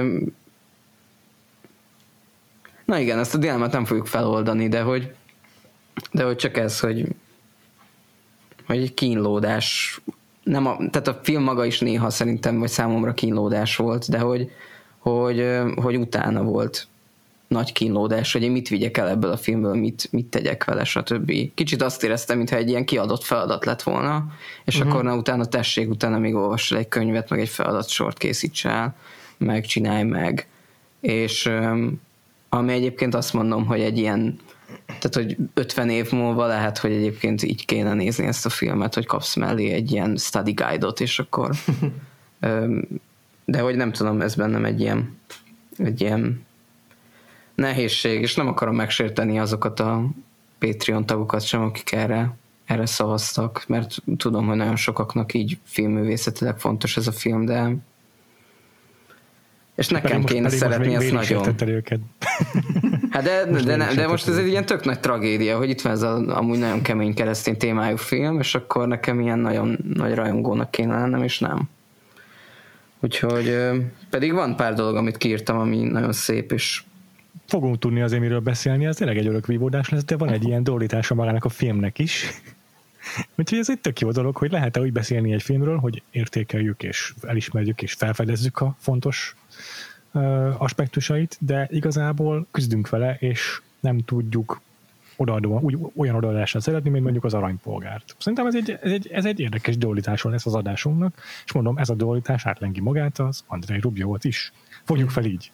Hát meg magában az, hogy ugye itt egy ikonfestőről van szó, aki, tehát hogy az egész filmnak az epilógusa arról szól, hogy itt benne voltál egy több órás feszültségben, több órás vívódásban, és feloldja a film egy, ezekkel az ikon részletekkel, és te mit tudsz kezdeni nem oroszként, vagy nem, ortodox, nem ortodoxként ezzel az ikonfestészettel, ami, ami egy elképesztően szent és ö, intim és mély, mély területe a, ennek a kereszténységnek, és te hogyan kapcsolódsz erre kulturálisan igazán. Tehát, hogy ez is egy nagyon izgalmas ö, része, hogy, hogy ö, itt ma nézem 2021-ben magyar evangélikusként, akinek itt igazából nincs sok közöm az ortodox kereszténységhez, vagy egyáltalán az orosz millióhöz, uh-huh. és, ö, és erre van felhúzva az egész ö, vagy a filmnek egy nagyon fontos része. Ez is amúgy egy nagyon izgalmas, ami, ami és nagyon érdekes, hogy ez egy, ami az én kedvencemet, amit választottam, amit nem mondok el az adás végéig, de hogy nagyon szépen összeköti, és ez majd ott is téma lesz. Ez a, ez a, ez a kapocs. Próbáltam, nagyon kerestem a kapocs a két film között, Szép. és megtaláltam, de hogy ez, ez nagyon ott van, hogy milyen nézni egy olyan, olyan milliót, vagy egy olyan világot, amitől te elképesztően távol vagy személyesen. Aha. De azért, mm. azért, azért a, a, az ikletettséggel, meg így a, a az egyház és az állam szerepére alkotott dolgokról szerintem, szerintem általánosan fogalmaz az Andrei Rubjov. Nem kell, igen, igen, igen, igen. Még egy érdekességet hadd mondjak el, ha már itt szóba hoztad András, hogy ez a, sőt igazából erről beszéltünk egy ideje, hogy, hogy a hogy a, hogy a, a régebbi filmek azok hogyan érnek, hogyan öregednek, melyik, melyik az, ami megporosodik, és melyik az, ami időtálló. Egy nagyon érdekes mintát fedeztem föl. Yeah. Tehát a támogatóink szavazták meg a filmeket, amik az idei évadban lesznek, nagyjából 22-23 film lesz az évadban. Nem teljesen 100%-ban azokból a filmekből fog összeállni, amiket a támogatók megszavaztak, mert lesz, akinek nem találtunk ebben a listában filmet, de lesz azért a többség igen, többség talált magának potolni valóta megszavazott filmek között, és azt vettem észre, megnéztem, hogy nagyjából melyek a úgymond régebbi filmek, tehát mondjuk a 70, 70-es évek előttiek, amiket úgy tekintek régének, hogy ott azért mindig van egy ilyen egy ilyen aggály, vagy egy ilyen feltétel, hogy mi van, ha rosszul öregedett. Ez a New Hollywoodtól kezdve már eléggé befogadható minden film szerintem. De nehéz olyat találni, amire azt mondja az ember, hogy ez mit tudom, túl lassú, vagy egyéb okból nem befogadható. És akkor persze ott vannak még a régiek is, tehát azért a, a, az aranypolgárnak a kaszaplankat senki nem mondaná szerintem porosnak, de megnéztem, mik azok, amik úgy régenek számítanak, és nem sok van, de mondjuk a Ugye 1966-os az Andrei Rubjov, és azt fedeztem fel, hogy 1966 valamiért nagyon be, egy fixa idájá szerintem a támogatóinknak, mert a nagyítás Antonio-tól 1966-os, a Vertigo meg a Márta is olyan szintén bekerültek, azok régebbiek, Kubricktól a gyilkosság szintén régebbi, 56-os, de a, a, a, a Hét Samurai szintén régebbi, de a Bergmantól a Persona, ha, be, ha bekerül az évadba, nem, nem tudom biztosan, de beszavazták hallgatók, 66-os. Akkor a Virginia Woolf 66-os. Jancsótól a szegény legények 66-os. Ezek így, nem tudom, mi történt. Szóval akkor mondhatjuk, hogy a 60-as évek 1999-e volt 1966. Tökéletesen mondtad el. És rögnem kell, ne haragudjatok. De igen, egyértelmű. Egy óriási filmes mega év volt. Egyébként még a Butch Cassidy, ami régebbinek számít, az 69-es, és az, az szuper jól öregedett az is. Bár annak is vannak ilyen lassabb szakaszai azért, de, de teljesen befogadható nézőbarát film. De egyébként igen, érdekes lesz megnézni majd ezeknél a többi 1966-os filmnél, meg a régebbieknél, hogy mondjuk az Andrei Rubiovhoz képest mennyire tekintjük majd azokat így úgy szórakoztatónak, vagy ezt a szót keres, ezt a szót, amit most merek használni, hogy nézeti magát, vagy nem tudom, amiket így könnyebb uh-huh. befogadni. Na, akkor ez, ez egy ilyen ez, ez egy kritérium. Ki, kísérleti év lesz így a, a, az Aha. évadunk során, és akkor már itt a, rögtön a, a, a Nem férünk a farkastól, a Who's Afraid of Virginia Woolf, azzal már össze tudjuk hatni, össze tudjuk vetni, hogy Igen. az így első perctől az utolsó percig maximálisan Igen. berántott és investálva voltunk benne. Uh-huh pedig ugyanúgy Igen. egy fekete-fehér, és nem egy pörgős, nem egy cselekményes filmről van szó. Uh-huh. Uh-huh. Uh-huh. Uh-huh. Úgyhogy igen, én is, én is vívottam magamban ezzel, egyébként ezért is volt szükségem, egyszerűen nélkülözhetetlen volt számomra a második nézés, uh-huh. mert annyira, annyira nehéz volt, annyira sok volt elsőre, nem csak a három órás játék ideje, hanem a milliónyi témája miatt, meg persze a szereplők mennyisége miatt is, az Andrei Rubjov, hogy egyszer szükségem volt arra, még egyszer megnézem, hogy leülepedjen, lekristályosodjon bennem, hogy most akkor mit is kell, mire kell figyelnem. És akkor második nézésem már sokkal egyértelműbb volt, hogy mondjuk a lovakat mikor szerepelteti Tarkovsky, akkor egyáltalán észrevettem az ilyen mellékszereplőnek a történetszálait, mint a Kirill, azt sokkal jobban fel tudtam fogni második nézésre. Igen, igen, az nekem teljesen kimaradt például, hogy az ő, ő szerepe az mi volt a, a nyitó jelenetben, vagy nem nyitó jelenetben, hanem mm-hmm. az első fejezetében a, a filmnek. Igen. Ez teljesen igen, és, és, és kicsit Hát ha olvastátok volna a Wikipédiát, akkor ott kiderült volna. Igen. Ezt egyébként volt egy YouTube eszé, videó eszé is, amiben szintén azzal kezdte a műsorvezető, hogy nyugodtan nézd meg előre a videóját, mert érdemes képbe kerülni a filmmel kicsit előre, mert nehéz lesz megemészteni. Szóval nem vagyunk egyedül ebben azért egyáltalán. De mennyi videó eszély van az Andrei Tehát, hogy, vagy, vagy négy, vagy öt? Igen, igen, tényleg. Találtam egy másfél órás ilyen retrospektív anyagot Tarkovszkiról, és tehát, hogy Egyébként a tarkovsky kapcsolatban, tehát azért is nem lehet szerintem most bennünket nagyon kárhoztatni, amiatt, hogy meggyűlt a bajunk a filmen, mert találtam tőle egy idézetet, pont az Andrei Rubiovról beszélt, amikor ezt mondta. Még el sem készült akkor a film, tehát még 62 óta dolgoztak a skripten, és ez, abban az időszakban készült ez az interjú vele, amiben, amiben ezt mondta, hogy uh, sikerül megtalálnom a jegyzeteimben vajon. Mm,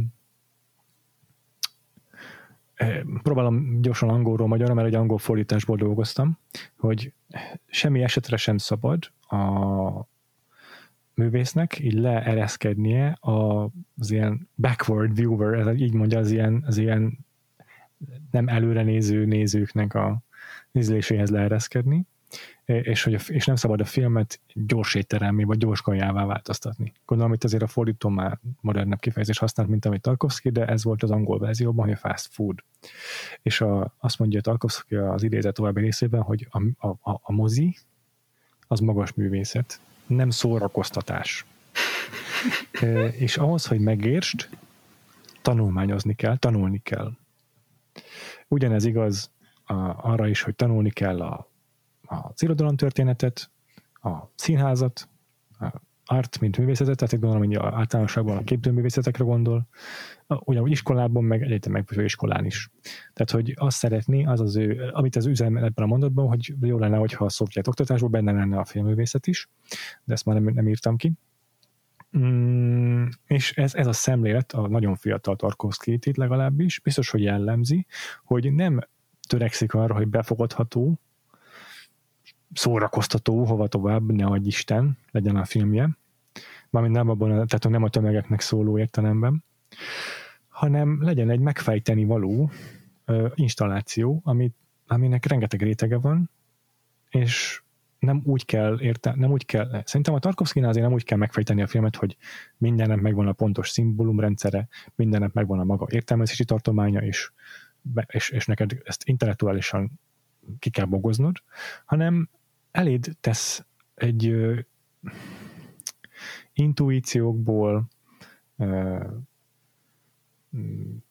a szimbólumokból, és, és, és, és, és ki tudja mi mindenből, összerakott hmm, kollaborációt, amiben benne vannak az operatőrétől kezdve a diszletervezőink keresztül mindenkinek a, a megnyilvánulásai, és, és benne van az alkotói üzenete, meg, meg, a, meg a témái, nem mindennek van egyértelmű megfejtése, de akkor is az úgy rakja elét, hogy nem ad hozzá neked sem megoldó kulcsot, sem nem segít át a filmen azzal, hogy egyébként mit tudom én rendkívül cselekményesé teszi a történetét. Bár azért fontos, ezt még záró gondolatként szeretném hozzátenni, hogy egyébként nagyon fontos, hogy ezt a 15. századi történetet modern orosz párbeszédekkel, modern orosz szövegekkel dolgozták fel, tehát azért a kor nézőjének, 60-as évek nézőjének ez befogadhatónak számított. Nekem az a fura így ezzel kapcsolatban, hogy a, a filmben számomra a legérdektelenebb és a legunalmasabb szakasz, és a, egyértelműen a mélypontja a film, amiből ki kellett lábalnia,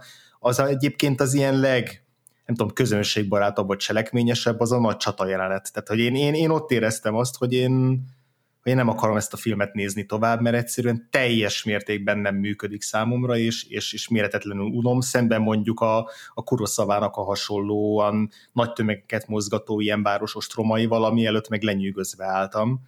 De hogy, de hogy ebben a filmben az a fajta ilyen szemtelen távolságtartással végtelen hosszúra nyújtott szenvedés pornó, ami a, az a, az a csata jelenet volt, az, az engem teljesen, teljesen, teljesen, teljesen ledobott, és, és mértéklenül untatott. Pedig, pedig az volt az a szakasz, ami így a, nem tudom, az ilyen, ilyen kis ilyen kis a mézes madzagnak a végén a kis méz lehetett volna, hogy jó, hogy, hogyha, vagy a, nem tudom, az orvosságban csöpögtetett kis méz, hogy, hogy, hogy ez az édes része, ami segít, segít túl, túl izé, nem tudom, elviselni a, a, a nehezebb párbeszédes szakaszokat. De hogy számomra pont, hogy ez volt a, a, a legnehezebb része a filmnek. Uh-huh. Én csak ezt akartam bedobni. Igen, na de jó, mert a másik nagy téma, amit kiírtam magamnak, az pont ide kapcsolódik itt a csata kapcsán, hogy ez engem is nagyon ö, ledobott, ö, és nagyon azt éreztem, hogy hogy én nagyon azt éreztem, hogy miért kéne még figyelnem erre.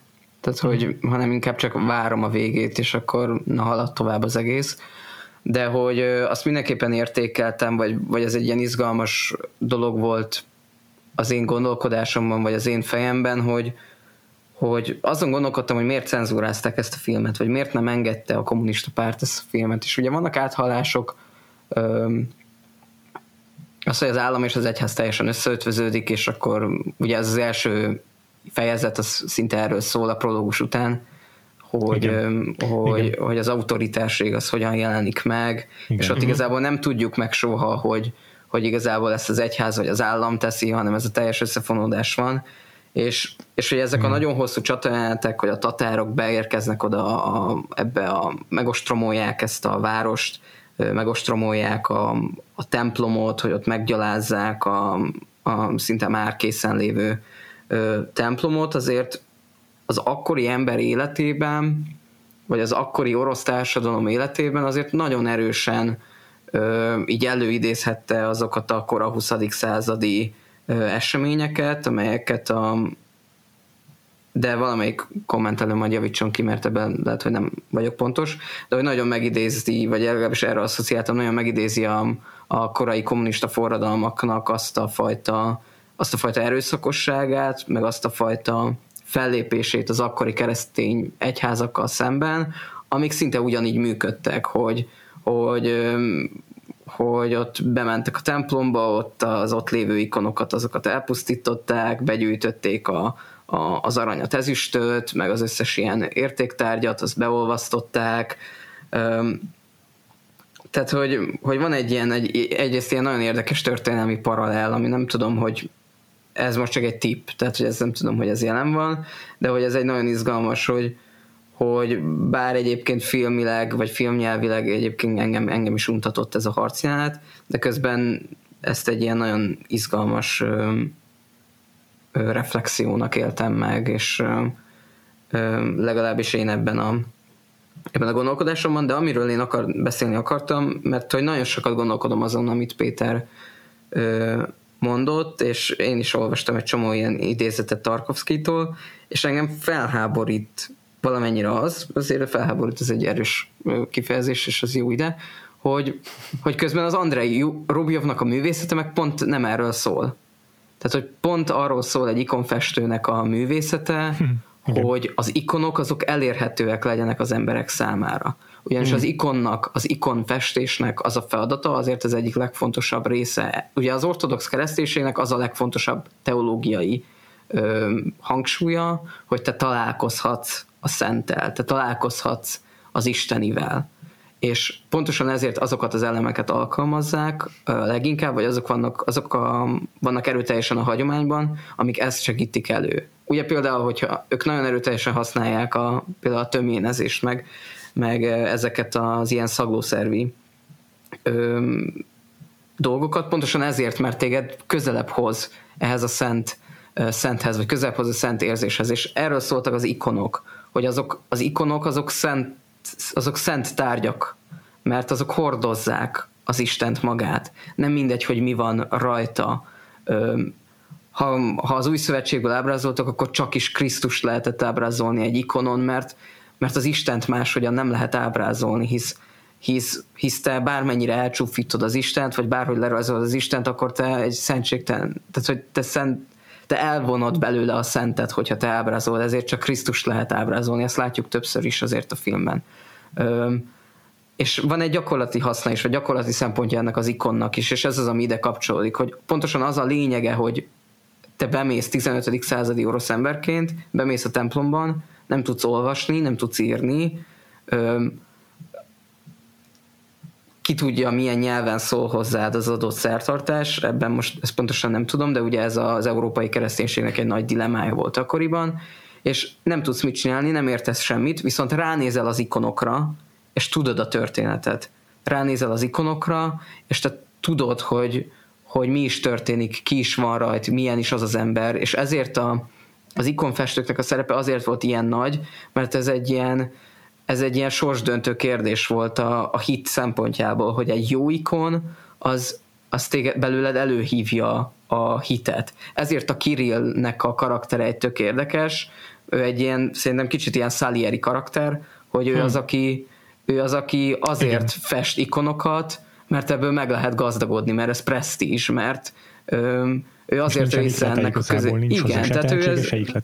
Igen, és hogy, és hogy pont ezért nem működik az ikon festészet, mert hogy, vagy az ikon, az ő művészete, meg hát nem is látjuk nagyon, mert hogy, mert hogy nem árad belőle ez az igény, hogy, hogy te elvezesd az embereket a szenthez.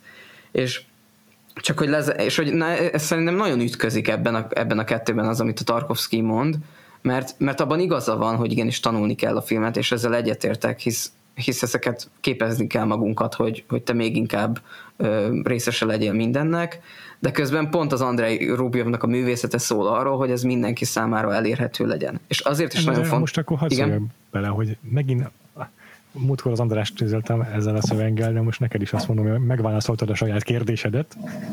Na, Na elmondom, arról, tehát szerintem a Tarkovsky egyértelműen a Rubjov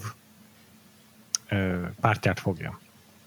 Igen. Andrei, Andrei az, az az a művész, aki tényleg ugyanazt csinálja, amit Kirill, tehát ő is befogadhatóvá teszi a, a természetfeletti, vagy a nem tudom, a, a, a, egy, a, na, a, az isteni csodát, a szépséget, stb. De ő egy ihletett, tehetséges művész. És itt az ő pártját fogja Tarkovsky nem a Kirillét, aki a populáris ember, a populáris művész, a populáris alkotó, akinek aztán tényleg semmi szándéka nincsen, hogy itt valami többet tegyen bele az alkotásába, csak kiszolgálja a közizlést. Azért ez fontos, hogy igen, az ikon művészet, ikon festészet az egy populáris műfaj, de még azon belül is ő a művészpártját. Tarkovsky a művészpártját fogja, még a populáris műfajon belül is. Ö, igen, és de én abban megvédem Tarka, vagy nem akarok én ilyen, most ilyen harcot szítani, de hogy azért, azért nekem más egyébként, tehát hogy igen, a Rúgjóba főszereplő, és ő, az, aki, és ő az, aki a művész, csak közben mi nem a művész látjuk soha, hanem a, a vívódást, a kínlódást látjuk, és hogy ez egy nagyon De érdekes. Ez a művész, pont, hogy emiatt látjuk a művészt a Tarkovsky szerint. Ezt igen, lát, ez igen csak, csak ahogy mi a művészről gondolkodunk, mi az alkotásokban gondolkodunk a művészre, a közlésekre gondolunk a művészre, és, és a, a Tarkovsky szerintem nem elfelől közelíti meg, hanem ő afelől közelíti meg, hogy mi az az élethelyzet, mi az az életkérdés, mi az az egzisztencia egzisztenciális háttér, vagy ez a spirituális háttér, amivel a művész alkot, és, és jó, most nem, nem, nem én vagyok a legjobb ember, aki megmondja azt, hogy kicsoda Tarkovsky, vagy hogy milyen filmeket csinál, hisz csak ezt az egyet láttam, de mivel láttam egy YouTube videóban ezt az érvelést, nem, de hogy, de hogy, de hogy ott van, volt, tényleg volt egy ilyen érvelés, hogy, hogy a Tarkovsky imádkozik a filmem. És ott az imádkozás alatt azt értem, hogy, hogy küzd tehát, hogy nem, nem a készterm, tehát, hogy, hogy én azt, azt érzem a Rubio filmen is, hogy, hogy nekünk nem közölni akar, nem kinyilvánítani akar, nem, nem egy ilyen ex-katedra megszólás, hogy na ez a művészet, vagy na ez a izé, hanem, hanem hogy ő végig akarja szenvedni ezt az utat, igen. ezt a végig akarja kínlódni. Igen, ami és, a filmen és, keresztül vívódik, igen. Igen, és nem, és valamennyire nem jutunk el szerintem a legvégére, hisz igazából ahhoz a, ahhoz a bizonyossághoz jutunk el, hogy, hogy igenis alkotni kell. De hogy Igen. mit jelent alkotni, azt mi nem látjuk, hanem ott van ez, a, ez az epilógus, amihez Én egyébként még... kiderül. Én szerintem választad arra. Uh-huh. Igen, itt én, én is úgy érzem, hogy, hogy, hogy azzal egyeztethető össze az, hogy, hogy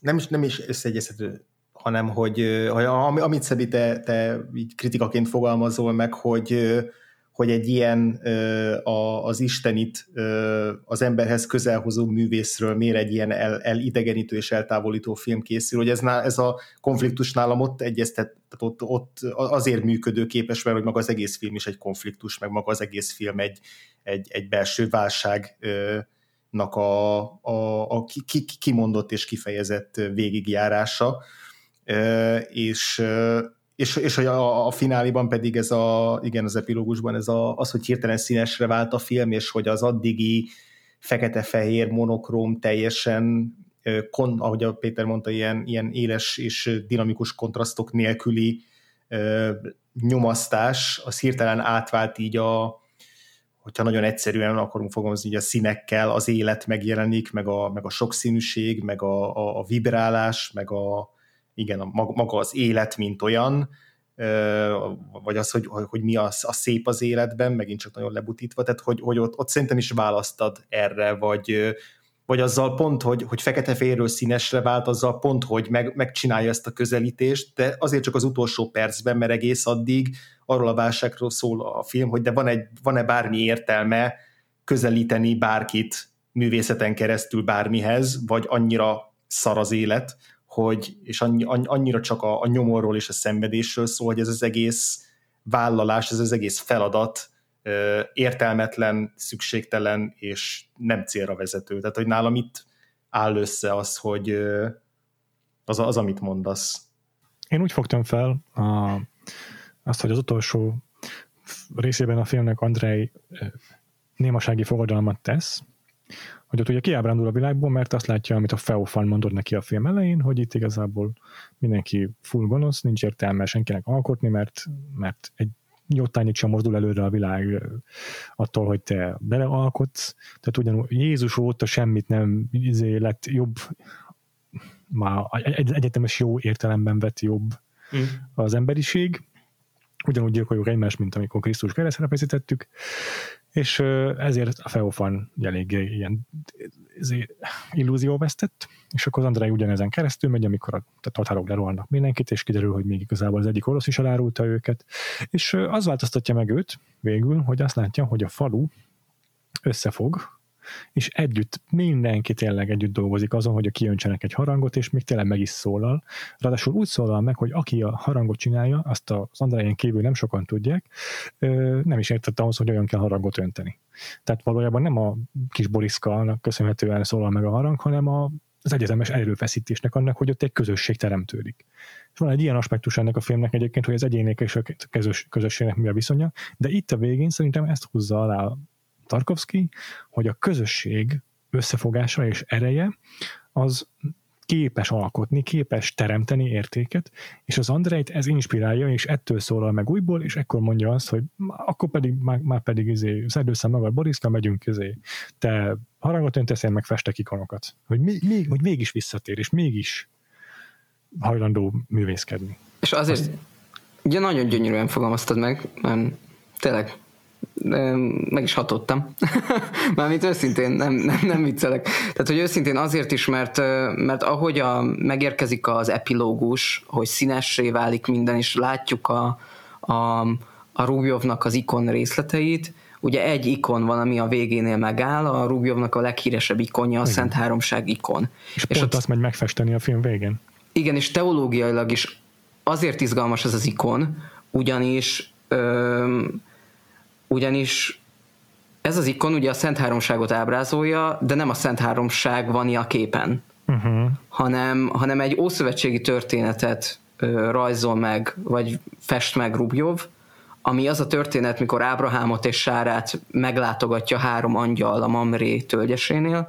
Ez az a történet, mikor ez a három angyal azt mondja az idős Ábrahámnak és Sárának, hogy nektek mégis lesz gyermeketek és ott van is egy ilyen, egy ilyen nagyon érdekes jelenet, hogy Sára kiröhögi őket, és, és hogy hát nézd már rám, 90 éves vagyok, nekem már nem lehet gyerekem, és utána történik meg az az isteni csoda, hogy mégis mégis lesz gyermekük, és Rubjov ezt a jelenetet választja, hogy lerajzolja, lerajzolja a Szent Háromságot, amin látunk három angyalt, akik egy asztalnál ülnek és hogy ez a teológiai üzenet az, ami, ami nagyon gyönyörűen oda, vagy odaérkeztet minket, amit, arról, amit előbb mondtál Péter, hogy, hogy maga az Isten is a közösségben van, van jelen, hogy ott az étkező asztalnál ott ül az emberrel, és ott együtt eszik vele, és ott együtt, együtt csinálja vele a dolgokat, és, és ez egy rendkívül új gondolat a, a keresztény művészetben, tehát hogy tehát, hogy azért nagyon jelentős a Rubjovnak az ikonfestészete, mert az ikonfestészeten belül ez egy új gondolat, hogy mi úgy ábrázoljuk az Istent, a Szent Háromságot, aki velünk leül egy asztal mellé. És, és ez, uh-huh. ezt mhm. akartam elmondani, hogy, hogy hogyha a Rubjovnak a művészete pont ezért elérhető, hisz az a legnagyobb teológiai hagyománya, vagy az a legnagyobb teológiai üzenete, hogy az Isten az az ember mellé ül, és hogy az Isten az ember mellett van. És ezért nagyon izgalmas az a jelenet, ami megelőzi az ő némasságát, és ö, így gondolatban is, filozófiailag is, teológiailag is, nem is feltétlenül a tatár hódítás, hanem mikor ott a Kirill, ha jól emlékszem, a Kirillel állnak ott a, a búzamezőn, és ott kifakad az Andrej, egyébként ez a kedvenc jelenetem, és ott kifakad Andrej, hogy mi a francért fessen meg én az utolsó ítéletet, mikor minden, ami itt történik, az maga az utolsó ítélet. Tehát, hogy az maga az az a szenvedés, amiben élünk, és az Isten nem ilyen.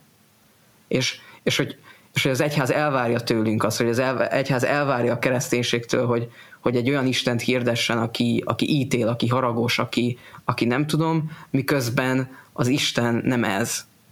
És, és hogy ez nagyon izgalmas, hogy ez, ez az én teológus énemnek, az egy ilyen zenefüleimnek, tehát hogy ez egy ilyen borzasztóan erős, erős gondolat, és, és hogy megtalálja az útját ebben a közösség erejében, megtalálja a filmben a André azt az utat, hogy megfesse azt az Isten ábrázolást, ami, ami pontosan arról szól, hogy az, hogy az Isten az, az tényleg ott egy asztalnál ül, vagy ezt ugye magával, de hogy Ábrahámmal, de hogy, az, de hogy egyébként Jézus, a Jézusi történet is egyébként erről szól, hogy az Isten Igen. vállalja a teljes közösséget az Igen. emberrel, és ez nagyon, ez gyönyörűen megjelenik ebben a filmben, és sajnálom, hogy a film az nem öm, tehát, hogy nem erre erősít rá uh-huh. öm, nagyon. hanem, hanem mellé tesz még egy csomó témát. Szól, igen, igen, szól, igen, igen, igen. De ez nem azt jelenti, szerintem ez nem gyengíti az üzenetet, legalábbis Hm. Ja, hát fiatal vagyok, én már nem, nem tudom ezt befogni. Értem, értem a problémát. Igazad van, hogyha jobban rá koncentrálna egy tézisre, Tarkovsky, biztos, hogy sokkal hatásosabb lenne a film. Szerintem az, ami ezt a filmet annyira különleges és kultikussá teszi, az pont az, hogy akik szeretik, azok azért szeretik, mert hogy ennyi témát képes ilyen mélységben kidolgozni. Szerintem kidolgozza ezt a témát, és csak tényleg nem teszi Igen. a fókuszává. Igen. És egyébként ez nagyon érdekes, hogy, de ez így kapcsolódik ahhoz, hogy na bemutassa ezt a 15. századi milliót, hogy mm. egyébként itt vannak ezek a témák, és így ki, kirakja elénk, vagy így, ki, így yeah. lepakolja elénk az asztalra, és akkor kicsit olyan, mint a Brugelnek a festményei, uh-huh. hogy, hogy megrajzol egy tömeget egy adott millióben, és ha téged az ragad meg, hogy a, hogy a, hogy a gyerekek játszanak egy kutyussal, akkor, akkor azon gondolkodsz el, hogy ez milyen lehetett akkoriban, vagy hogyha téged más ragad, tehát hogy, hogy hogy, és egyébként pont a Bruegel az, aki egy ilyen nagyon hatásos, egyébként szintén keresztény festő, aki ezt nagyon jól csinálja, és így ez egy ilyen párhuzam itt ezzel a Tarkovsky filmmel szerintem, hogy így, így tényleg így kirakja elénk, így kitárja elénk ezeket a témákat, és vidd el és hogyha ha egy év múlva újra megnézed ezt a filmet, vagy tíz év múlva újra megnézed ezt a filmet, és más lesz számodra fontos, akkor azt uh-huh. vidd el. Igen, ah, ezt, ezt tök jól mondod.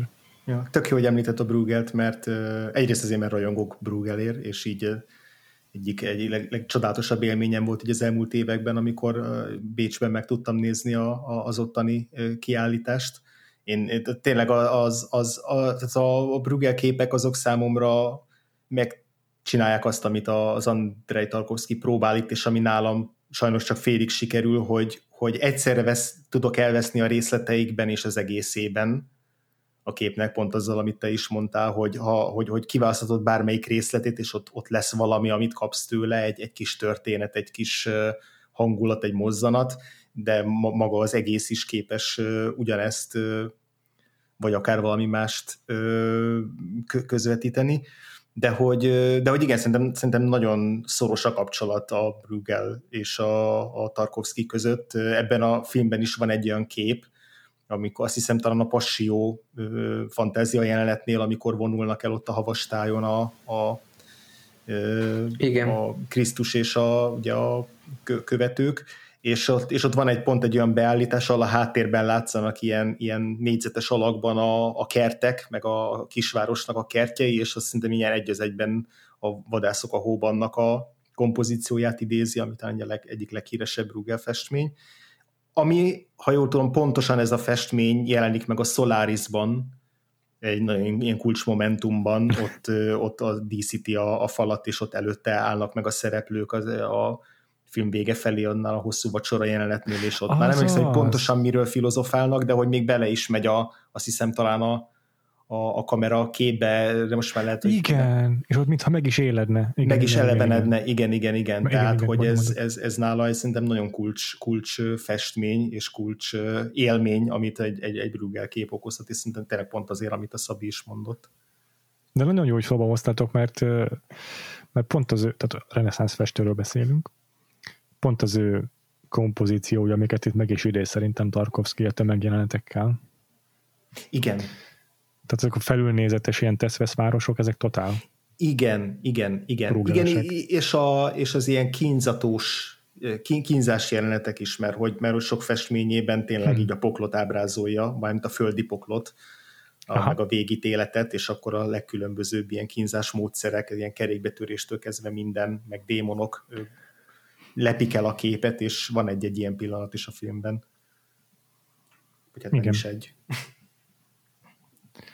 Én iszonyat sokat jegyzeteltem a filmről, és nagyon sok témája van szerintem, amit nem érintettünk még.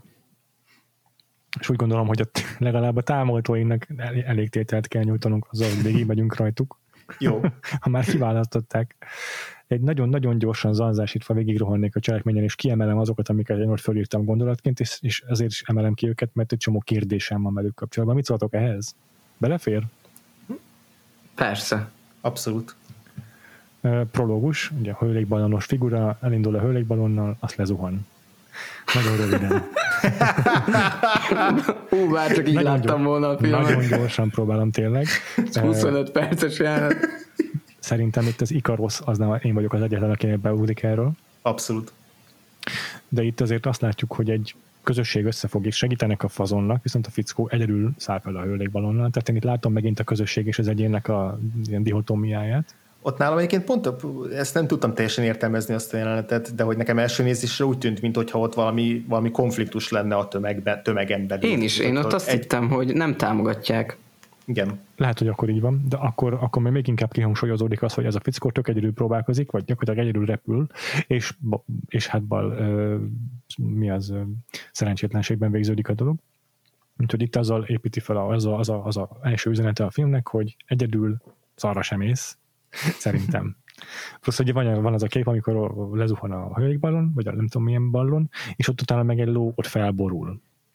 Ezt Tarkovsky tényleg idézi, tehát tényleg idézett tőle, és egyértelmű, hogy ez egy dolog, amit ő megfogalmaz. Tarkovsky ebben a filmben a ló, az életnek, a szabadságnak a szimbóluma, úgyhogy ez, az, az, hogy itt az a ló felfordul, ez egy csomó mindent előrevetít majd a film későbbi részében. Hm. Első, első szakasz a csepőrágó, ugye itt van egy ilyen udvari bolond jellegű karakter, egy vándor komédiás egy fogadóban, és gúnytűz a bolyárból, aki a, igazából a nemeseknek a helyi megfelelője, meg aztán Igen. még a papságból is. Megérkezik Kirill, Daniel, Daniel és Andrea, három szerzetes, akikkel a film legelején foglalkozunk, és Kirillnek nem tetszik, hogy gúnytűz a papságból a vándor komédiás, film egy pontján eltűnik a Kirill, majd mikor mielőtt még visszatérne, megjelennek a zsaruk, és igen. ezért ö, elkapják a vándor komédiást. Majd ugye váratlanul megjelenik Kirill a semmiből. Na, én itt nekem egyből beugrott, hogy lehet, hogy nem mm, lehet, hogy nagyon bújtatottan, de szerintem a Tarkovsky itt a kommunista rendszernek a besugóiból csinál egy, egy, allegóriát, Hm. De az egyház és, a, és a, az állam, illetve az erőszakszervezetek viszonyáról biztos, hogy sokat elárul ez a szegmens. Ezeket írtam föl magamnak. Hm. Tök jók. Hát meg A- az, mm, csak annyit szólok ez, hogy, hogy ez azért az egész filmen jelen van, hogy Csak itt már rögtön megal- megalapozza ezt, igen. igen, tehát hogy ugye ott ugye nagyon sokszor ugye megjelenik ez a pogány. Tehát hogy az egyházat nem igazán látjuk. Egyedül a végén van ugye, amikor a harang megszólal, akkor van egy ilyen egy ilyen Fajn, szakrálisabb jelenet, illetve ugye a passionál, de ugye az nem real time történik, hanem az csak egy Hát az nem csak magában egy... a kolostorban azért ott néha apró, az- igen, igazad van. Igen, nehéz ez, hogy a szerzetesek mennyire számítanak egyházi szerep. Jó, ez jó kérdés, igen, ez jó szempont. De hogy, hogy na csak azt akartam azért, hogy nagyon élesen foglalkozik a pogánysággal ez a film, uh-huh, és, uh-huh. és hogy a pogányság az egyfajta allegóriája annak, hogy, hogy egy ilyen, hogy az életnek az élvezete, öm, ugye hát nagyon élesen előkerül ez, Így hogy, igaz. Hát ez majd a hogy- következő két szegmensben ez még igen, inkább. igen, igen, és hogy, Persze, de hogy persze. szerintem ez a, ez a ez a bolond, hisz ő azt a szerepet tölti be, tehát hogy egy, ez a Hát jester abszolút, angolul. ő, hát igen, ez az, az a az, aki képes kritikusan Igen, igen, az igen, igen. intézményhez, ez aki a, a, a jó komikus módjára, ugye punch up, mindig fölfelé kell szurkálni, tehát azokat, akik hatalomban vannak, azokból kell gúnytűzni. Egyház, meg a nemesség. Igen, és csak hogy ez Kívülállóként. bennem volt egy ilyen párhuzam, hogy egy ilyen kapcsolat, uh-huh. hogy, hogy azért a, az ilyen pogány elemeket azért nagy részt hasonlóan ábrázolja Tarkovsky, ez az ilyen bolondos, táncolós.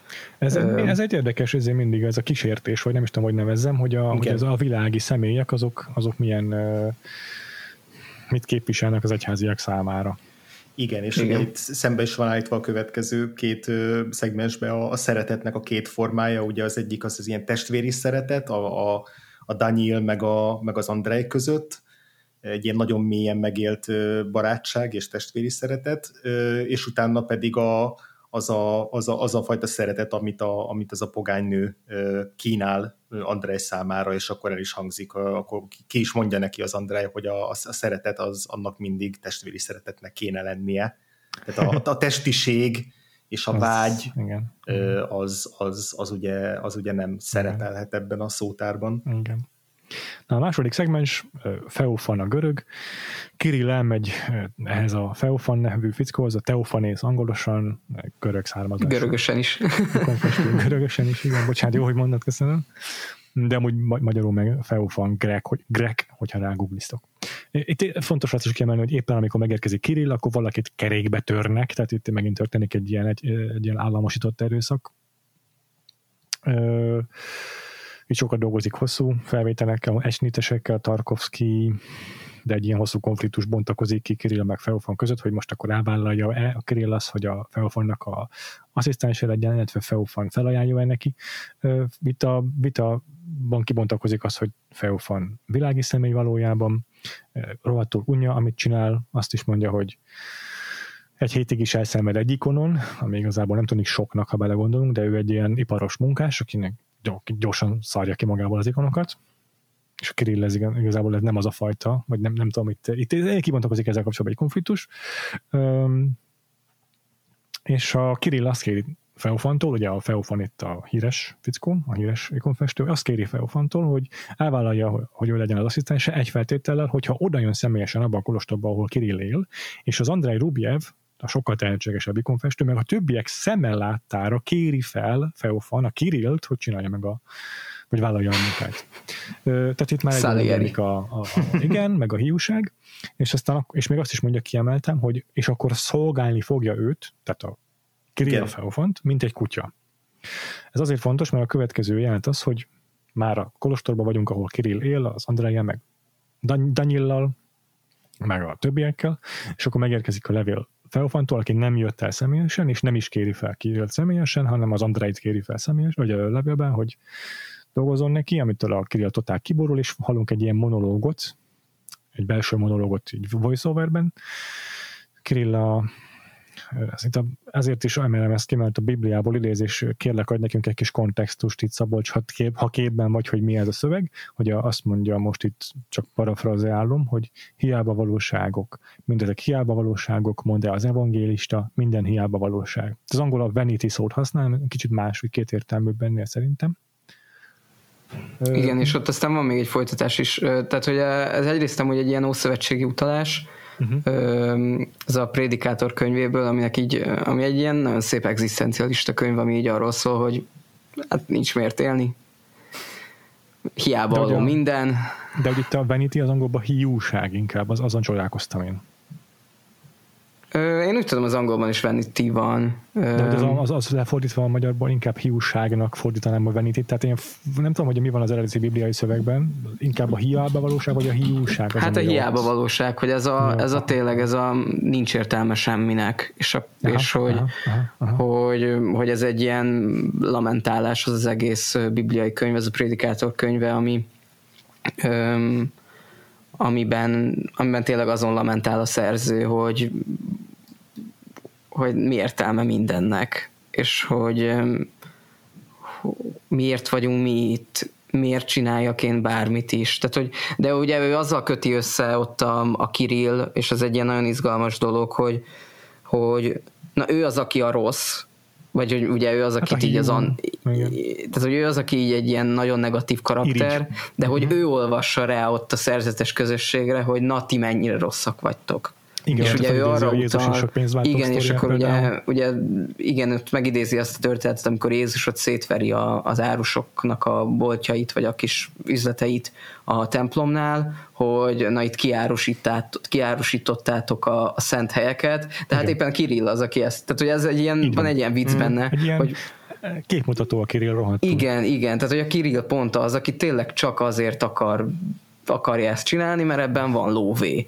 És, Igen. és hogy Jézus is egyébként pont ezt... ezt meg, meg, meg a dics, dicsőség az, hogy ott az Andrei szeme láttára kéri fel őt a Feofan. Igen. Az nagyon, neki az dicsőség lenne. És Jézus pont ezt kritizálja abban a történetben, hogy, hogy uh-huh, ti itt okay. ilyen nagyon fontos munkát végeztek, vagy hogy itt vagytok egy ilyen nagyon fontos szent helyen, és ti mégis áróba bocsátotok mindent. És hogy ez egy ilyen nagyon, ez egy ilyen nagyon izgalmasan jön ki, hogy, hogy na pont a Kirill az, aki ráolvassa ezt, mikor hát ez pont rá igaz. Hm. És, és egyébként... közben, a, igen, közben meg az derül ki Andrékről, hogy ők meg full önzetlenek, itt nekik aztán nem arról van szó, hogy izé, mekkora öröm Egójuk és mekkora van. dicsőség, hogy meghívta őket a Feofan, hanem így még szinte szánakoznak, és meg Johnny megy egyből, hogy meghívta őt a Feofan. Igen. Itt csak gyorsan közbeszúrnám így a kontraszt kedvéért, hogy a, meg vannak nyitva előttem a jegyzeteim, amiket a film közben csináltunk, és hogy itt ezek a, ezek, ennél a szakasznál két rövid mondatot írtam fel. E, e, így próbáltam valószínűleg közelíteni magamhoz a filmet. Az, az egyik az, hogy, hogy Feofan bored as fuck, a másik meg, hogy Kirill got fucked. Köszönjük, köszönjük András. De, de Feofán is egy ilyen érdekes. Minden patron dollár megérnek a kommentjeid. Szerintem is. De, amúgy, de jó szerintem, mert hogy a Feofán nem, nem hiszem, hogy egy ilyen, nem hiszem, hogy alapvetően egy iparos volt régen, hanem ez az ilyen abszolút belefáradt. Ki, igen, igen, teljesen kiégett, kiégett csávó. Igen, igen. Aki, igen. igen az az záró a jelenet, hogy Kirill elvonul a kolostorból, és agyonveri a saját kutyáját. Ugye azt a kutyát, amiről saját maga korábban azt mondta, hogy szolgálni fog, mint egy kutya. Itt a szolgálat és a kutyának a párhuzama elég gyorsan Hát meg a kutyának egy elég, tehát abban a környezetben, és egyébként sok esetben még most is egy nagyon negatív konnotációja van. Tehát, hogy inkább a... úgy fogtam fel, hogy a hűséget szolgálja, vagy ezért szimbolizálja a Igen, de hogy az egy negatív hűség. Tehát ez nem egy olyan hűség, mint mondjuk, amit egy lovak fogad egy király számára, hogy na én meghalok érted a csatában, hanem a kutya az, a, az egyrészt egy ilyen tehát a kutya, a kutya az bűn. Tehát, hogy a kutya az a bűnösségnek az ja, egy ilyen egyfajta szimbólum, mert a kutya az a, az, az a kutya, amit látsz a, látsz a vidéki településen, ami tiszta koszos, a hús a büdös, uh-huh. de, tehát hogy ez az undorítóságnak Értem. a jele. És de hogy, akkor Kirill magával párhuzamba rakható, mert ő meg szintén, hogy mondjam, a saját hűsége az nem volt igen, és csak hogy például egy bibliai példát hozni erre, hogy, hogy Jézus az, aki egyszer azt mondja a tanítványoknak, hogy na én de ezt most nem pontosan idézem, de hogy, hogy ő mond, hogy én szolgálni foglak titeket, vagy hogy én leburulok előttetek, és mikor azt mondja, hogy leborulok előttetek, az egy, van egy görög kifejezés, az a prosküneo, ami csak arról szól, vagy csak a, abban a kontextusban használják, mikor oda kutyázol valaki elé. És hmm. hogy van egy ilyen történet, hogy Jézus oda kutyázik valaki elé, és ez egy olyan fajta szolgálatot jelent, ami ez az ilyen teljes, teljes ö, odaadás, mintha egy rabszolgád lennék, mint hogyha egy, egy, egy ilyen tulajdonod lennék, mint egy ilyen rossz kutya. És hogy ez, és hogy ez a, ez a minden, ez a negatív dolog ö, teljesedik ki abban a pillanatban, mikor, mikor a Kirill még meg is öli ezt az állatot. És Aha. egyébként az nagyon érdekes, hogy ma már mennyire nem így gondolkodunk a kutyákról, de hogy, és jó is, Igen. mennyire jó, nem így gondolkodom a kutyákról, de hogy ez egy borz, tehát hogy ebben az ikonográfiában ez egy borzasztóan tragikus pillanat, hogy, ja. hogy annyira el, eluralkodik a Kirillen ez a, ez, a, ez a számítás, ez a nihil, ez a képmutatás, meg minden, hogy, hogy még a, még a bűnt is csak bűnnel tudja, tehát mint a bűnös kutyát, még is csak a gyilkosság bűnével tudja fokozni. És ez, Amúgy nagyon szép, csak hát ezt is ki kell fejteni, vagy ezt is mm. mögé kell.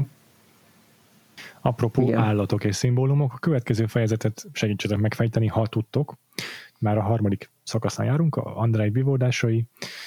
Ekkor van az a passió szegmens is, de azzal kezdődik, hogy mennek az erdőben a Feofan, az Andrei meg egy Foma nevű srác, és az a FOMA nagyon gyakorlatias, ugye az egész ikonfestésről is semmi érzéke nincsen, csak arról beszél, hogy telehasonló nem lehet festeni meg ilyenek, de közben a hazugság a téma, és amikor a hazugságról beszélgetnek, akkor Andrei egy kígyót pillant meg az erdőben, majd a következő kép az az, hogy a Feofan ücsörög a, egy falat, és hangyák másznak a lábára, a következő meg az, hogy a, ez a FOMA nevű srác elmegy az erdőbe, vagy a tisztásra, és ott egy lúdnak, vagy nem tudom minek a tetemét találja meg. Na ez a három állat, ezt én így nem tudtam hirtelen hova tenni. Szerintetek van-e mögöttük valami hasonló szimbólum, mint a kutya mögött?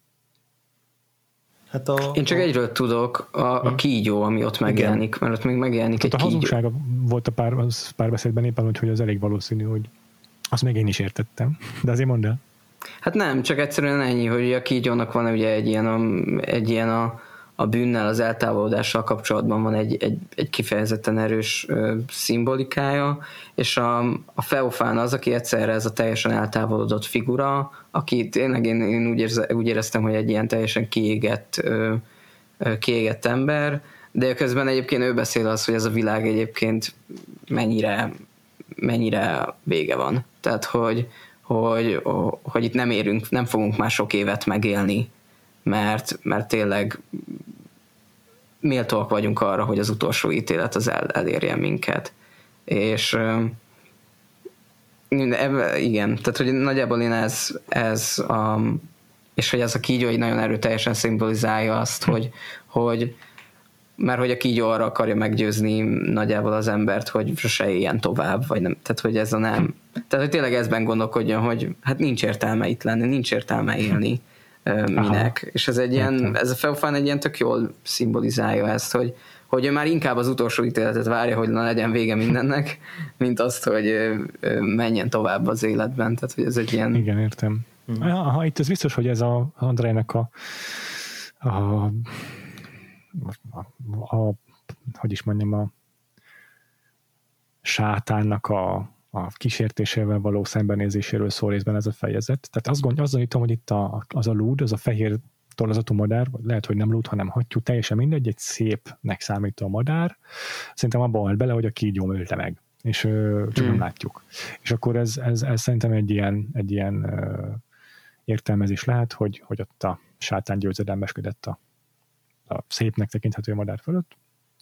A hangja talán az, hogy ez a szorgosság, és az, össze, az hogy azok az, azok az átok összefognak, mint amikor majd a, a harangöntésnél az emberek, hogy ott azért ők győzelmet érnek el, hogyha össze tudnak fogni. Szerintem ott lehet egy ilyen, egy ilyen foreshadowing, de egyáltalán nem biztos, hogy ezt így komolyan gondolta a, Tarkovsky. Mm, az biztos, hogy amit mondasz, az, az, az vaskosan benne van a filmben, hogy a Feofon itt már totál kiábrándult, és a, arról is beszél, hogy ha Jézus újra eljönne, akkor megint megfeszítenék. Itt egy érdekes sor, amit az Andrejtől emeltem ki, az, hogy megkérdezi a Feofantól, hogy te úgy gondolod, hogy akkor jót az ember csak egymaga képes cselekedni?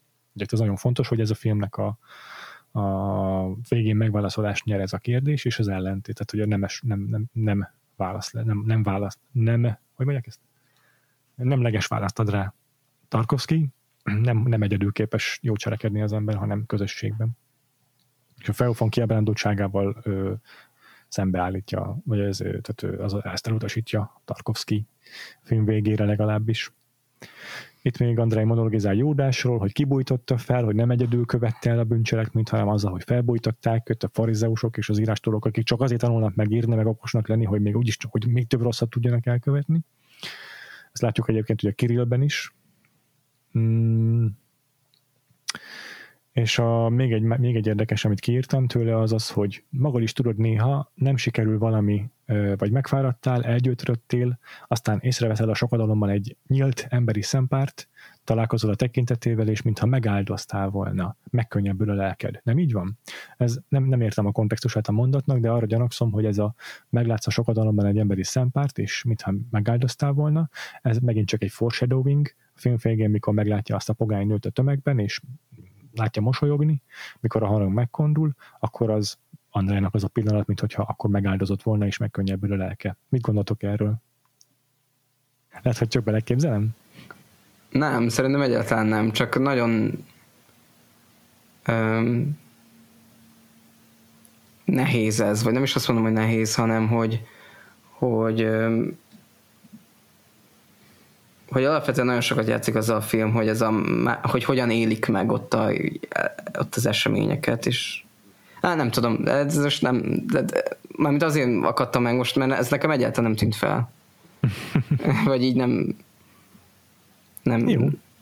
Próbálta csak a a filmnek, de tényleg nagyon sok a, jó, tényleg nagyon sok a rétege a filmnek, és nagyon próbáltam hogy a, valamennyire mélyírásni, nem rohadtul nem könnyű, senkitől nem várom el, hogy ezt most így próbálja értelmezni, hogy ez egybe, főleg úgy, hogy ezért hirtelen hozakodok elő ezekkel a gondolatokkal. Mindegy, a következő szegmens az ünnep, eltelt egy pár év már, és uh, Andrejék egy uh, pogány szertartás, egy pogány ünnep.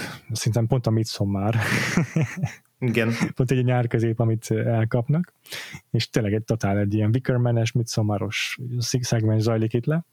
Van egy ilyen apróság, amikor Andrei meglát egy mesztelen pogány nőt, akkor lángra kap a ruhája. Szerintem ez egy a pokol érintése. Mint az előző szegmensben a kígyó, itt most ez az, hogy megint elcsábítja őt egy pillanatra a bűn. Mit gondolsz erről, Szabolcs? Abszolút, abszolút egyetértek. Az egy, de hogy az az egész jelenet sor is. Uh-huh tehát, hogy, ott az, az, tehát, hogy úgy a pokol érintése, hogy az a, azért nagyon izgalmas az az egész jelenet sor, hisz nem csak ezekben a tűzjelenetben, de hogy ebben is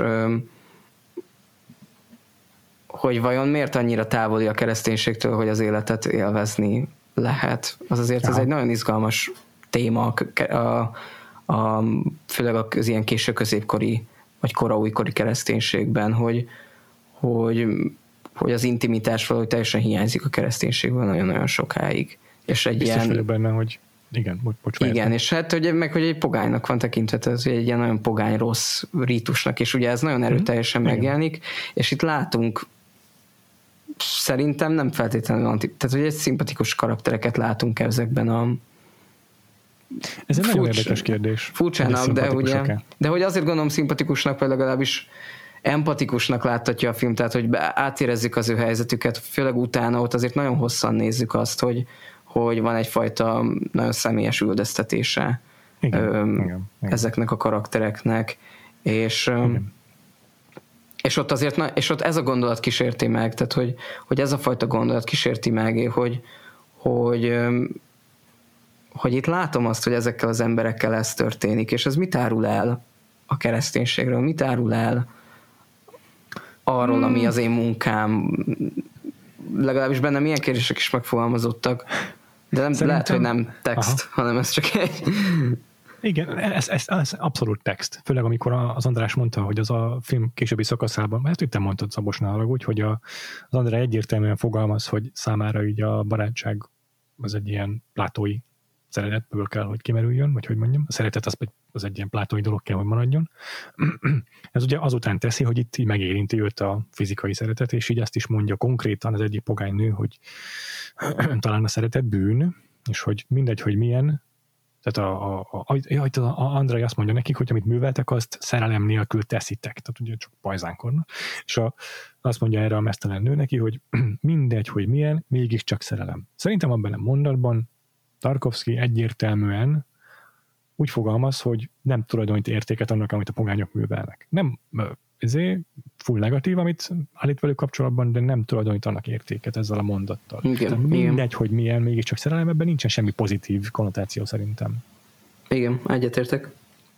Viszont az igaz, hogy utána elkezdik őt üldözni a hatóságok, tehát a pogányokat elkezdik üldözni a hatóságok, és ezzel meg aztán abszolút a pogányok mellé áll. Tehát itt egy nagyon érdekes háromszöget látunk, ahol az egyház és az állam és a pogányok viszonya az egy ilyen komplikált dolog, és egyértelműen nem fogalmaz nagyon sarkalatosan ebben a kérdésben a Tarkovsky, sőt, amikor a pogányokat üldözik, akkor a vízbe, vízbe, tehát a folyóban menekülnek egy csomóan közülük, még egy ló is, és a lót már tudjuk, hogy az élet szimbóluma, és az, hogy a ló ott elkezd fullokolni a vízben, az egyértelművé teszi, hogy ott a pogányok mellett, a szabadság mellett érvel azzal a Tarkovsky, hogy a ló, hogyha halloknik, akkor azzal az élet és a szabadság veszik oda.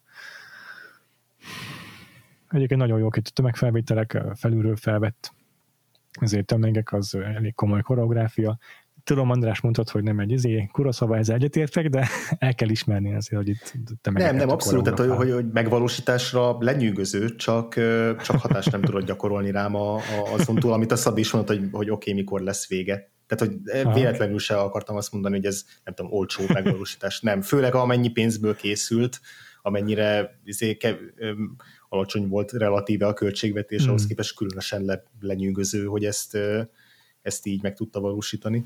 Hát Még egy pont dolog, ebben, amit, bocs, ja, csak hogy pont ebben a fekete-fehér, vagy ebben a fekete-fehér ábrázolásban ezek a, ez az ünnepi jelenet, ez az esti jelenet, ez szerintem nagyon gyönyörűen nézett ki. Szerintem még, hogy, hogy annyira, jó, annyira jó egyébként igazi sötéteket látni egy filmben, és, vagy igazi feketét látni a filmben, és nem, nem ez a fajta, ez az ilyen sötét szürke halvány, vagy egy ilyen szintelen tehát, hogy ezek a kontrasztok szerintem pont nagyon erősen működnek, és ezzel jól játszott Tarkovsky is. Hogy ezek így nagyon, nagyon így megragadták a szememet, hogy hm, ez, ez jó. Aha, aha, aha. Következő szegmensről is egy csomó gondolatom van. Az utolsó ítélet, az év az ugyanaz, mint az előző szegmensben, csak kicsit később járunk. Andrei már dolgozik a templomon, amelyet a főherceg megbízása, vagy nagyherceg megbízásából készítenek. A főpapit dühöng, és izé, hogy nincsen semmi sem kész, Andrei meg csak halogat, ez tiszta izé, nyolc és féle Fellinitől, mindig kitalál valamit a rendező, hogy miért késlekedik a nagy mű, mert közben meg alkotói válságban van, meg közben imposton szindróma és gyötri. Szerintem itt ez egyértelműen egy ilyen filmes allegória, hogy Andrejnek a vívódása a művészetével az megfeleltethető annak, hogy a Tarkovsky, mint rendező, az miért ö, vállalja túl magát, mint rendező. Mit gondoltok erről? Hát számomra ez a rész az, ami a legerősebb, de ezt említettem is, hogy, hogy mármint, hogy az abban a, tehát az olyan, amit említettem, hogy ott állnak a Kirillel, szerintem ebben a szegmensben van, nem? Tehát, hogy Igen, ebben a, persze, arról, uh, arról mindenképpen akarok külön beszélni. Ja, jó. Tehát, hogy, de hogy ez a vívódás annyira és olyan jó, hogy egyébként egy ilyen nagyon egyértelmű választ kapunk erre a vívódásra, hogy így nagyon sokáig építkezik, és van egy ilyen nagyon egyértelmű válasz, hogy, hogy, hogy ez hogyan van jelen. Van egy ilyen mondat is egyébként, hogy a Daniel mondja, aki a harmadik alkotótárs a Kirill mellett, Ja, nem is, egyébként a pusztában nem a Kirill, hanem Danyilla állnak itt. Igen, a Kirill csak a film végén tér vissza. Igen, igen, igen köszönöm a korrekciót. Van egy ilyen mondat a Danyiltól, hogy Moszkvában minden részletet megvitatkoztak. Arról beszél, hogy az Andrejen már rég kitalálták, hogy hogy fog kinézni az anyagolt freskó, még nem tudnak nekiállni megcsinálni. Ezt szerintem most akkor András téged is kérdezlek, hogy te mennyire látod ebbe bele azt, amit én, hogy ez egy ilyen filmes párhuzam. Ez pont olyan szerintem, mint amikor a producerek meg a írók leülnek közé megtervezni a filmet, mert még storyboardolnak is, meg tököm tudja, de aztán mégis eljut egy ilyen pontra a film, amikor meg, meg is kell csinálni, és akkor ott meg egy ilyen alkotói blogba kerül, vagy egy ilyen szerzői válságba kerül a rendező. De én ezt totál úgy érzem, hogy az ugyanaz, mint a Fellini-nél a nyolc és fél. Ezt csak én látom bele? Nem, nem, nem teljesen. Sőt, amikor ennek, ugye ennek a jelenetsornak a, a végkifejlete az, amikor, amikor megérkezik a herceg, vagy a, mhm. az a fejedelem, megszemléli a művet, és így megmondja, hogy de srácok, nem erről volt szó, nem ezt beszéltük meg, és így mondja, hogy de persze nem ezt beszéltük meg, de, de ettől lesz szép, ahogy mi megalkottuk, és akkor így nem, nem erről volt szó, én a klasszikus dolgot Igen. akarom, ami nem ezt az Igen. ilyen izé, radikális, világos cuccot, amit ide a falra raktatok, és akkor ugye utá, utána jön az, hogy a, azt hiszem, hogy pont az Andrei így össze, összekoszolja, vagy összemázolja. Igen, a, összefröcsköli a falat. Összefröcsköli igen, igen, dühében, tehát hogy ez, ez, ez teljesen ezt a frusztrációt hozza ki. Szóval szerintem, szerintem egy az egyben, meg hát majd később a, a harangöntős jelenetnél is szerintem nagyon szépen Igen. még lehet követni így a, a filmkészítés stációit, meg szerep, szereplőit, Igen. és annak is megelőlegezője Igen. ez. ez ebben a mecénás alkotó Igen. rendszerben teljesen benne van ez a producer rendező. Ja, és egyébként mennyire őszinte kritika a FOM, amikor ott összepakol, és hogy jól szavaztok, hát akkor inkább elmegyek. nem. Pontosan. Tehát, hogy a FOMA szerintem alapból egy ilyen kifejezetten szimpatikus karakterező egyszerűségével, vagy egy ilyen, szerintem egy ilyen nagyon Igen. szerethető figura. Igen. És, Igen. Igen, ő, ő, az, ő, az a, ő, ő az a profi, ő, vagy ő az, ő az a stábtag, aki így beleun egy idő után, hogy ebből soha nem lesz film. Tehát, hogy ez még három Keresi évig... másik operatőrt. Igen, igen, három évig itt fogunk tökölni ezen a kurva mezőn, a lovaiddal, és soha büdös élben nem lesz ebből film, inkább csinálok egy vígjátékot. Ja, ja, ja. Még egy a filmes párhuzamok közé. A Daniel mondja, hogy micsoda ördögöt gondoltam ki, füst gomolyog az orlikából. És Andrei mondja, hogy ő nem hajlandó ördögeket festeni, erről már beszélt a Szabolcs, ezt, ezt még a vallási aspektusból még egyszer megvizsgálhatjuk, de most a filmes aspektusból azt gondolom, hogy ez olyan, mint a vizuális effektusok. hogy itt egy ilyen nagyon izé látványos, közönségbarát produkcióba gondolkodik a Daniel. és Andrei meg valami mélyebb művészetben, meg valami, valami üzenettel akarja ezt felruházni, és nem, nem csak izé parasztvakítást akar csinálni. Egyébként nagyon durva, mennyire jól működik a párhuzam. Mm. Mármint nem tudom, hogy mennyi, de hogy közön nagyon jól nagyon jól kapcsolódik, és biztos, hogy tudatos, vagy hogy biztos van benne tudatosság, csak hogy nem gondoltam vele, hogy hát, uh-huh. ezek a 15. századi szerzetesek. Igen. Maga az Andrei Rubjov ezen, ez meg is felel ennek a izénet tézisnek, hogy Andrei, vagy Andrei Tarkovsky ebből kihagyja az, hogy füstgomolyog az ördögógyókából. Oké, okay, hmm. tele van persze akcióval, meg erőszakkal, de még meg is beszéltük, hogy ő is preferálja azt a változatot, amiből ki van vágva a durvaság és hogy ez így, ő, tényleg itt most arra koncentrál, hogy nem az a fontos, hogy egy ilyen nagyon közönségbarát szórakoztató valamit csináljon, hanem itt a, az értéket kell átadni. És akkor igen, ennek tényleg van egy vallási aspektusa is, ez a, típu, ez a, ez a tipródás az Andrejben, hogy akkor most ő mit akar közölni az alkotásával, és nem csak arról van szó, hogy, hogy el kell adni ezt a templomot, meg látványosnak kell lennie. Itt az a, ez a nézetkülönbsége a főherceg, nagyherceggel is, hogy a nagyherceg valami nagyon hivalkodó, élénk dolgot akar, tehát ugye a reneszánsz eleve nem arról szól, hogy élénk meg hivalkodó dolgokat alkossunk, hanem ilyen sokkal visszafogottabb színekkel dolgozik, meg az egész egy ilyen könnyedebb dolog. És, és ez valóban az Andrájnak az önkifejezését is magában hordozza, amely a főherz nagyhercegnek az elvárásaival viszont szembe megy. és ez nem csak a filmes párhuzamban, hanem a, hanem a művésznek az önkifejezésével, meg, a, meg a, amit, amit te mondtál, Szabolcs, hogy a, a, az isteni ö, ö, nagyságot a földhöz lehozó ö, szerepével is a művészetnek párhuzamba állítható szerintem. Hát meg itt azért nagyon erőteljesen jelenik az az fajta igazságérzet, ami mondjuk a tarkovsky nagyon erősen mozog, nem csak, nem csak teológiai szinten, de hogy, hogy ebben a rendszerben is, tehát hogy ebben a, ebben a ö, szovjet rendszerben is, hogy hogyan, hogy én mit mondjak, vagy miről szóljon az én művészetem, hogy meg tudnám azt csinálni, hogy, a, hogy a, az előírt direktívával én egy ilyen tök, teljesen azonos filmet Igen. készítsek, de hát hogyha azt látom, hogy nem ez az igazság, hanem ez az igazság, Igen. amit én megtapasztalok, akkor, akkor nekem miért kéne ezt eltitkolnom, vagy miért kéne ezt az igazságot elrejtenem uh-huh. a, a uh-huh. világ elől. Uh-huh. És, uh-huh.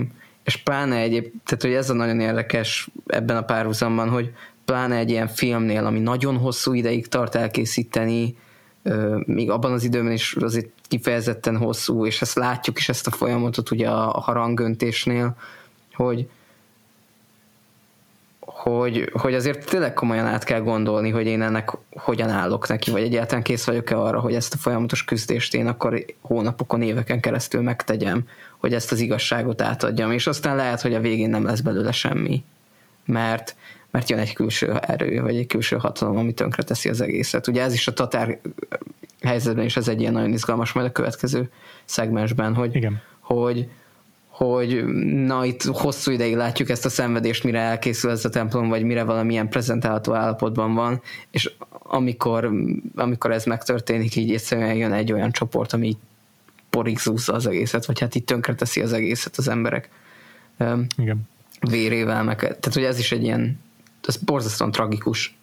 Még mielőtt a mongolok megjönnének, azért megint a, az, a hatalomnak az erőszak szervezetek és a, a közemberrel való viszonya kap egy újabb élt.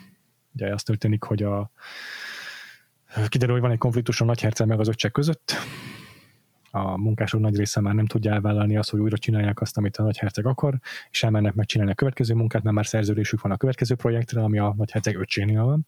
Viszont a nagyherceg ezen úgy bedühödik, hogy utána küldi a hadseregét a munkásonnak, és kiválják.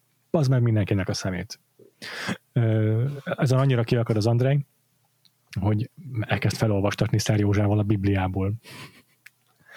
Itt van egy biblia idézet, ezt viszont nem tudtam hova tenni, ugye itt a nőkről, meg a fejfedőkről van szó, meg hogy hogyan a kendőt a férfiak, meg a nők. Ennek szintetek van valami jelentősége, hogy pontosan azt idézi, vagy azt olvassa fel a Szerjózsa, vagy csak éppen felcsapták valahol a Bibliát?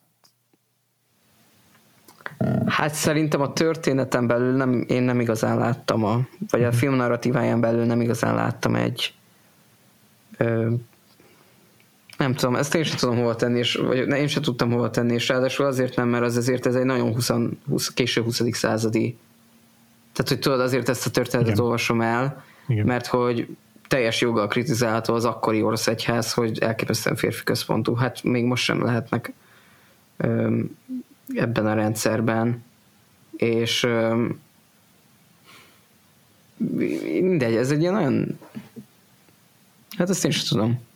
Annyi itt, ami a kulcsmondat szerintem, hogy az Andrei ezen igazából feldühödik, ezen a monológum, ezen az idézeten, és ugye megjelenik az a, ez a néma, vagy félkegyelmű nő, vagy nem tudom, az, aki nem nagyon beszél, és akkor Andrei annyit mond, hogy hogy nem bűnös a nő attól, hogy nem hordja a fején a kendőt, és idén most idézem, hogy megtaláltátok a bűnbakot. Tehát szerintem itt ez, ami ö, csak így manifestálódik ebben a monológban, hogy rohadtul dühös arra, hogy, hogy levágták azokat, kivágták azoknak a munkásoknak a szemét, miközben nem is tehetnek arra, hogy Andrei mit rendelt meg, vagy mit csináltatott meg velük. Uh-huh. És akkor a Daniel ugye, akkor elmegy az Andrei, és akkor a Daniel szól oda azt hiszem a Szerjózsának, amikor utána akarna menni, hogy hagyd csak, hadd vezekeljen Isten szolgálja. Tehát, hogy Istentől vár itt bűnbocsánatot az Andrei azért, amiért önfejű volt, valószínűleg, és nem a nagyherceghez magyarra bocsátot kérni. Nagyon a második rész tatárjárás, ugye itt a rajtaütés témát kapta ezt a magyarban, megérkeznek a mongolok, velük van a nagyhercegnek az öccse, aki elárulta a saját fivérét, nagyon áhítozik a trónra. Van is egy flashback, ami szerintem totál szükségtelen, mínusz fél csillagtarkikám.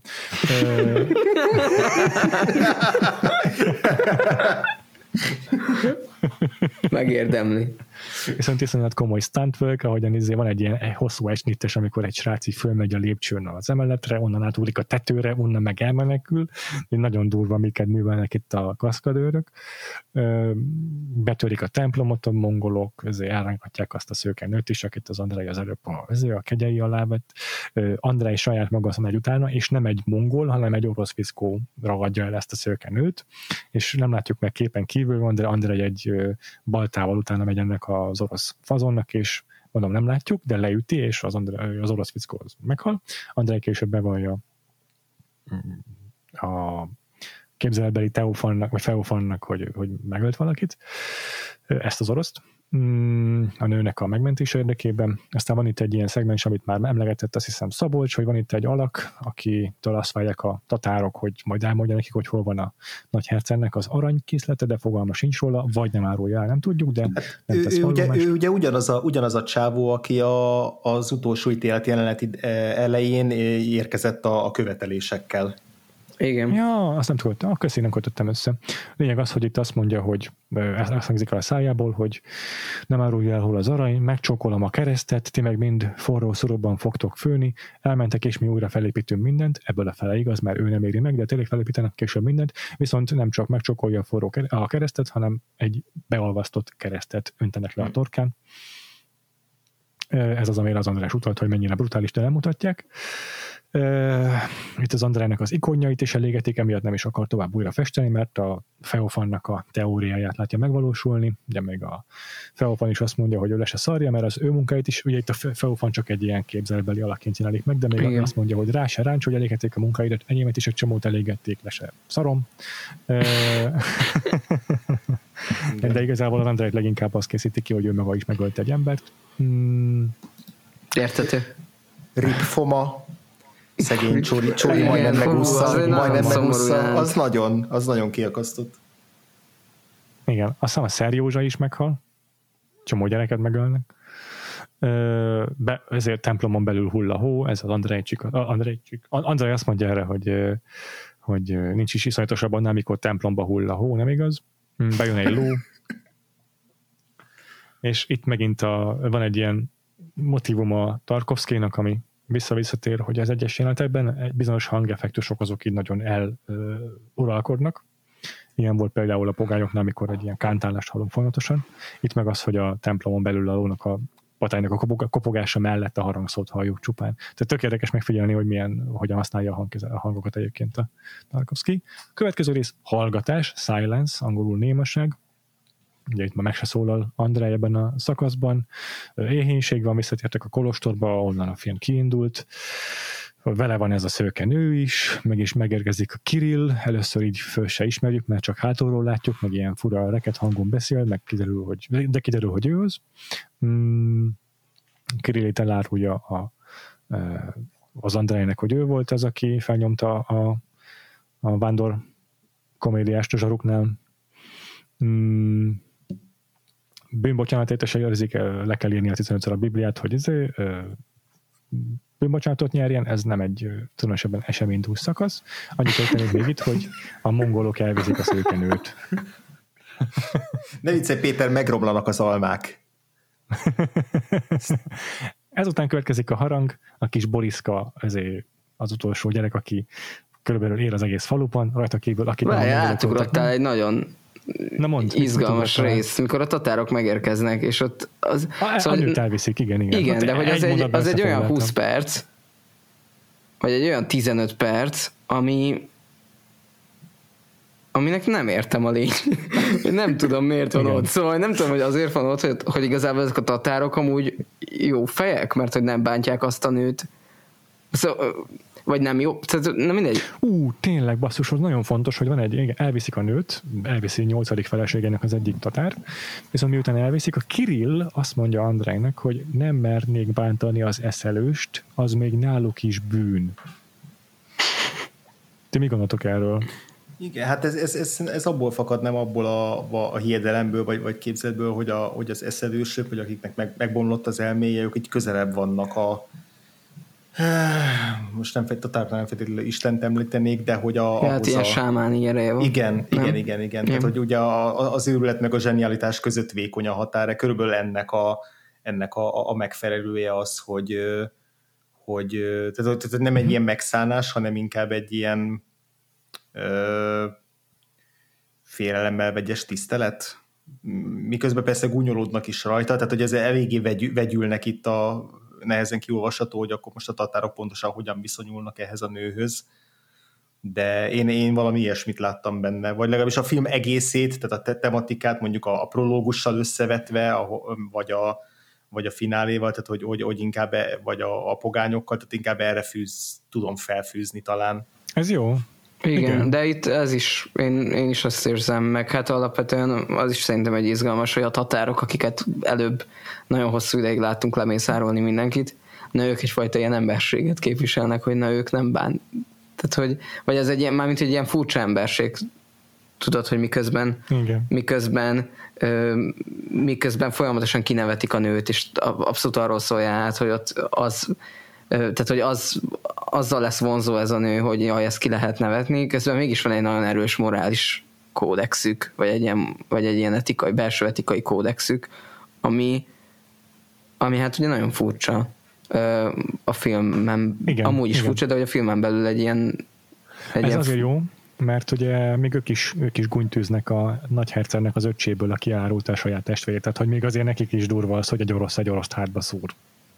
Igen. És, és miért néztük meg ezt a jelentet? Vagy miért, miért van itt? Szóval kérdés. Mert jó, ez most egy ilyen nagyon, nagyon cinikus és nem, nem kedves kérdés, csak igen, hogy, igen, igen. Hogy, hogy azért nagyon sokszor vannak olyan pillanatok a Hát igen. A ezt, filmben. hogyha egy amerikai producer kezébe vette volna, akkor azt mondta volna, hogy ezt vonjuk össze az előző. Scorsese megvágta volna. Uh. nem, Scorsese még megduplázta volna. Mármint nem a saját igen, filmjébe, igen, de hogy biztos, hogy ő, ő, ő így, ő meg tudná nekünk indokolni, hogy miért kell, és miért ilyen hosszan kell ez a jelenet Még a, a hosszabb változat. Igen, igen, igen. Utolsó szegmensnél tartunk, vagyis hát igazából a, utó, a epilógus előtti utolsó szegmensnél ez a harang. Itt az van, hogy már mindenki meghalt, akit nem a, mészár, akit nem a tatárok mészároltak le, az meg azt elvitte a ragály egy gyerek van, a Boriszka, akiről azt hiszik, hogy tud harangot önteni, mert a apja tudott valaha harangot önteni, ő meg elhiteti mindenkivel, hogy akkor ő tud harangot önteni.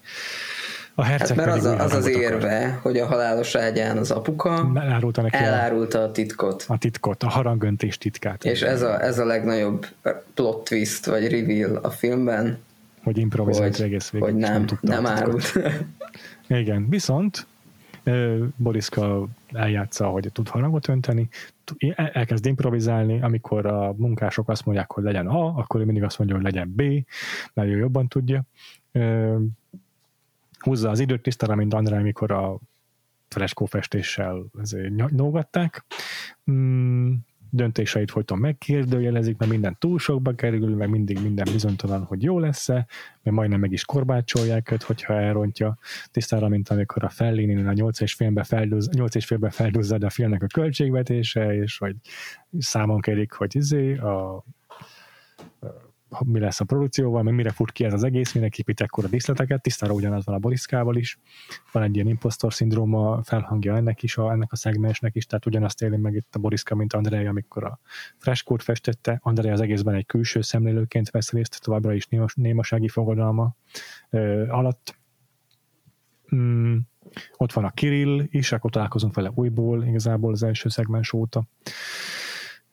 Először csak így látjuk, hogy a pusztában ácsorolnak, és pár képen látunk, ahogy egymástól távol nézelődnek. Aztán megépül a nagy, nagy set piece, a finálé, a Boriska producerkedése vagy rendezése alatt. Csomó pénzt izé elköltenek a nagyhercegnek a vagyonából, hogy beöntsék az ezüstöket a harangba. A nagy harang elkészül, tisztára, mint Fellénénél, azt hiszem, hogy egy rakéta volt. Mm, ott van a vándor komédiás a filmnek a legelejéről, aki azt hiszi akkor, hogy az Andrei volt az, aki az elején a zsaruknak felnyomta, meg is akarja őt verni, meg Júdásnak is nevezi. A Kirill az, aki akkor megjelenik és lerángatja az Andreiről a vándor komédiást. Elmondja a komédiás, hogy a fél nyelvét bánja, meg tíz évig ült a börtönben, amiatt, hogy annak idején elkapták. Kirillit viszont azt mondja neki, hogy nem árult el, esküszöm, és inkább engem büntes, és le, lehet érdelni, hogy rásújtson a komédiás, de nem, nem, nem bűnhődik meg. És akkor uh, közben öntik ott a fémet a háttérben, itt tényleg az egész való összefog, ez rohadt jó az a kép, amikor ott izé egyszerre három csatornába ömlik a forró fém, a Boriszka meg fohászkodik, hogy összejöjjön. Mm, kijöntik a harangot, elkezdik kongatni, sikerül megkondulnia, iszonyatosan feszült pillanatok, hogy vajon összejönne, vagy sem.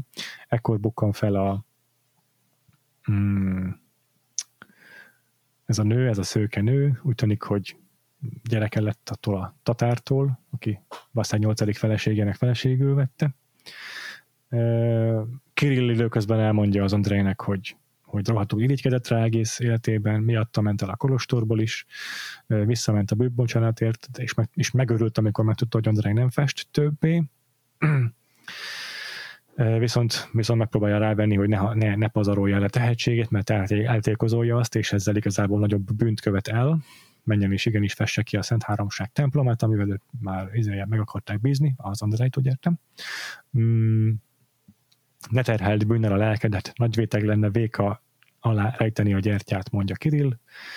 Mm, itt ilyen megint óriási nagy totálok vannak, de ezúttal nem csatát látunk, hanem ilyen kis zé, együttműködést a falu tagjai között az egész közösség összefog, hogy a harangot megcsinálják, és akkor megjelenik a nagyherceg, meg az ő követsége, itt van az a szertartás, amit mondtál, itt teljesen látjuk, látunk egy ilyen katolikus szertartást, ahol felszentelik, a, megáldják a harangot. És akkor sikerül nagy nehezen megkondul a harang. Éppen amikor megkondul, akkor Andrejnek és ennek a szőkenőnek a tömegben találkozik a tekintete is. Boriszka viszont egy oszlopnak dőlve zokog összetörten, és az Andrej megy oda hozzá, és megszólal, és azt mondja, megszólal, és azt mondja neki, hogy ne sírj. Boriszka bevallja ugye, hogy nem tudott igazából harangot önteni, csak egy mázlia volt. Andrej azt mondja neki, hogy Elmegyünk a Szent Háromság Kolostorba, te harangokat öntesz, én meg ikonokat festek. Megint egymásra néznek a félkegyelmű nővel, aki a gyerekével van ott, és a kamera a parázsló fára svenkel, és a kép lassan kiszínesedik, és átvált az epilógusba, amikor látjuk a Andrei Rubjovnak a Szent Háromság freskóját, ami a templomban elkészült. Végül pedig lovakat látunk egy folyóparton, vagy folyóban, ahogy az esőben elcsorognak, és az élet és a szabadság visszatér a történetbe.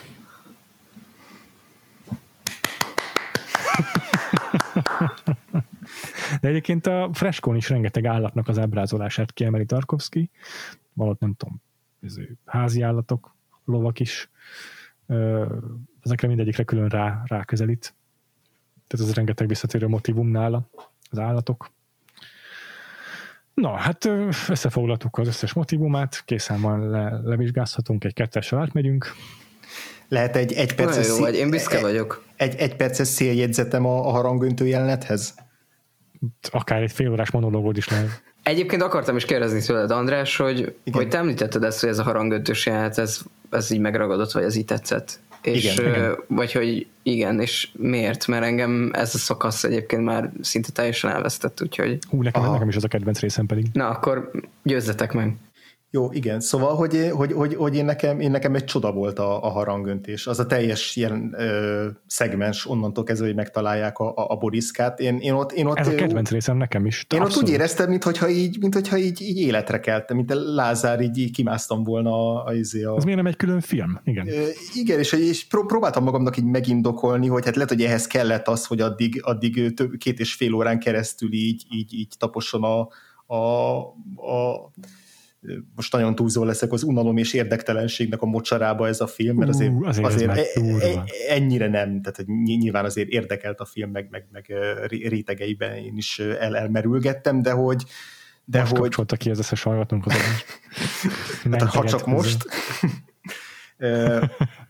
De hogy egyébként már előtte az a, a némaság jelenet sor is jobban lekötött, mint a, mint a, a mészárlás, tehát hogy a, a, az hmm. sok, sokkal izgalmasabb volt számomra az Andrei Rublovnak is a némaságában felfedezni dolgokat, de hogy, de hogy hirtelen megjelenik ez a Boriszka, és hogy lehet, hogy tényleg ez az én sekélyességem, hogy nekem így szükségem volt egy dinamikus, fiatal, nem szakállas, nem csapzott főszereplőre, aki hirtelen életet lehel az egész filmbe, de hogy, de hogy igazából az Andrei Rublovba is ő lehel életet, tehát hogy egyrészt látja azt, hogy ez a közösség összefog, abszolút, de egy közben látja ezt a fiatal srácot, akiben így egyesül a, az ilyen teljes megszállott hevület és alkotói mánia, és közben, mint a végére kiderül, a teljes kétségbeesés és fogodzó nélküliség, és hogy az, hogy, az, hogy ami valamelyikötök említette korábban talán a Péter, hogy, hogy amikor az utolsó ítéletet festette, és hogy akkor az felmerül ez a kérdés, hogy, hogy, hogy, hogy, hogy vagy lehet, hogy Szabi mondta, hogy, hogy mikor van kész egy művész, mikor áll készen egy művész arra, hogy neki, neki fogjon egy nagy műnek,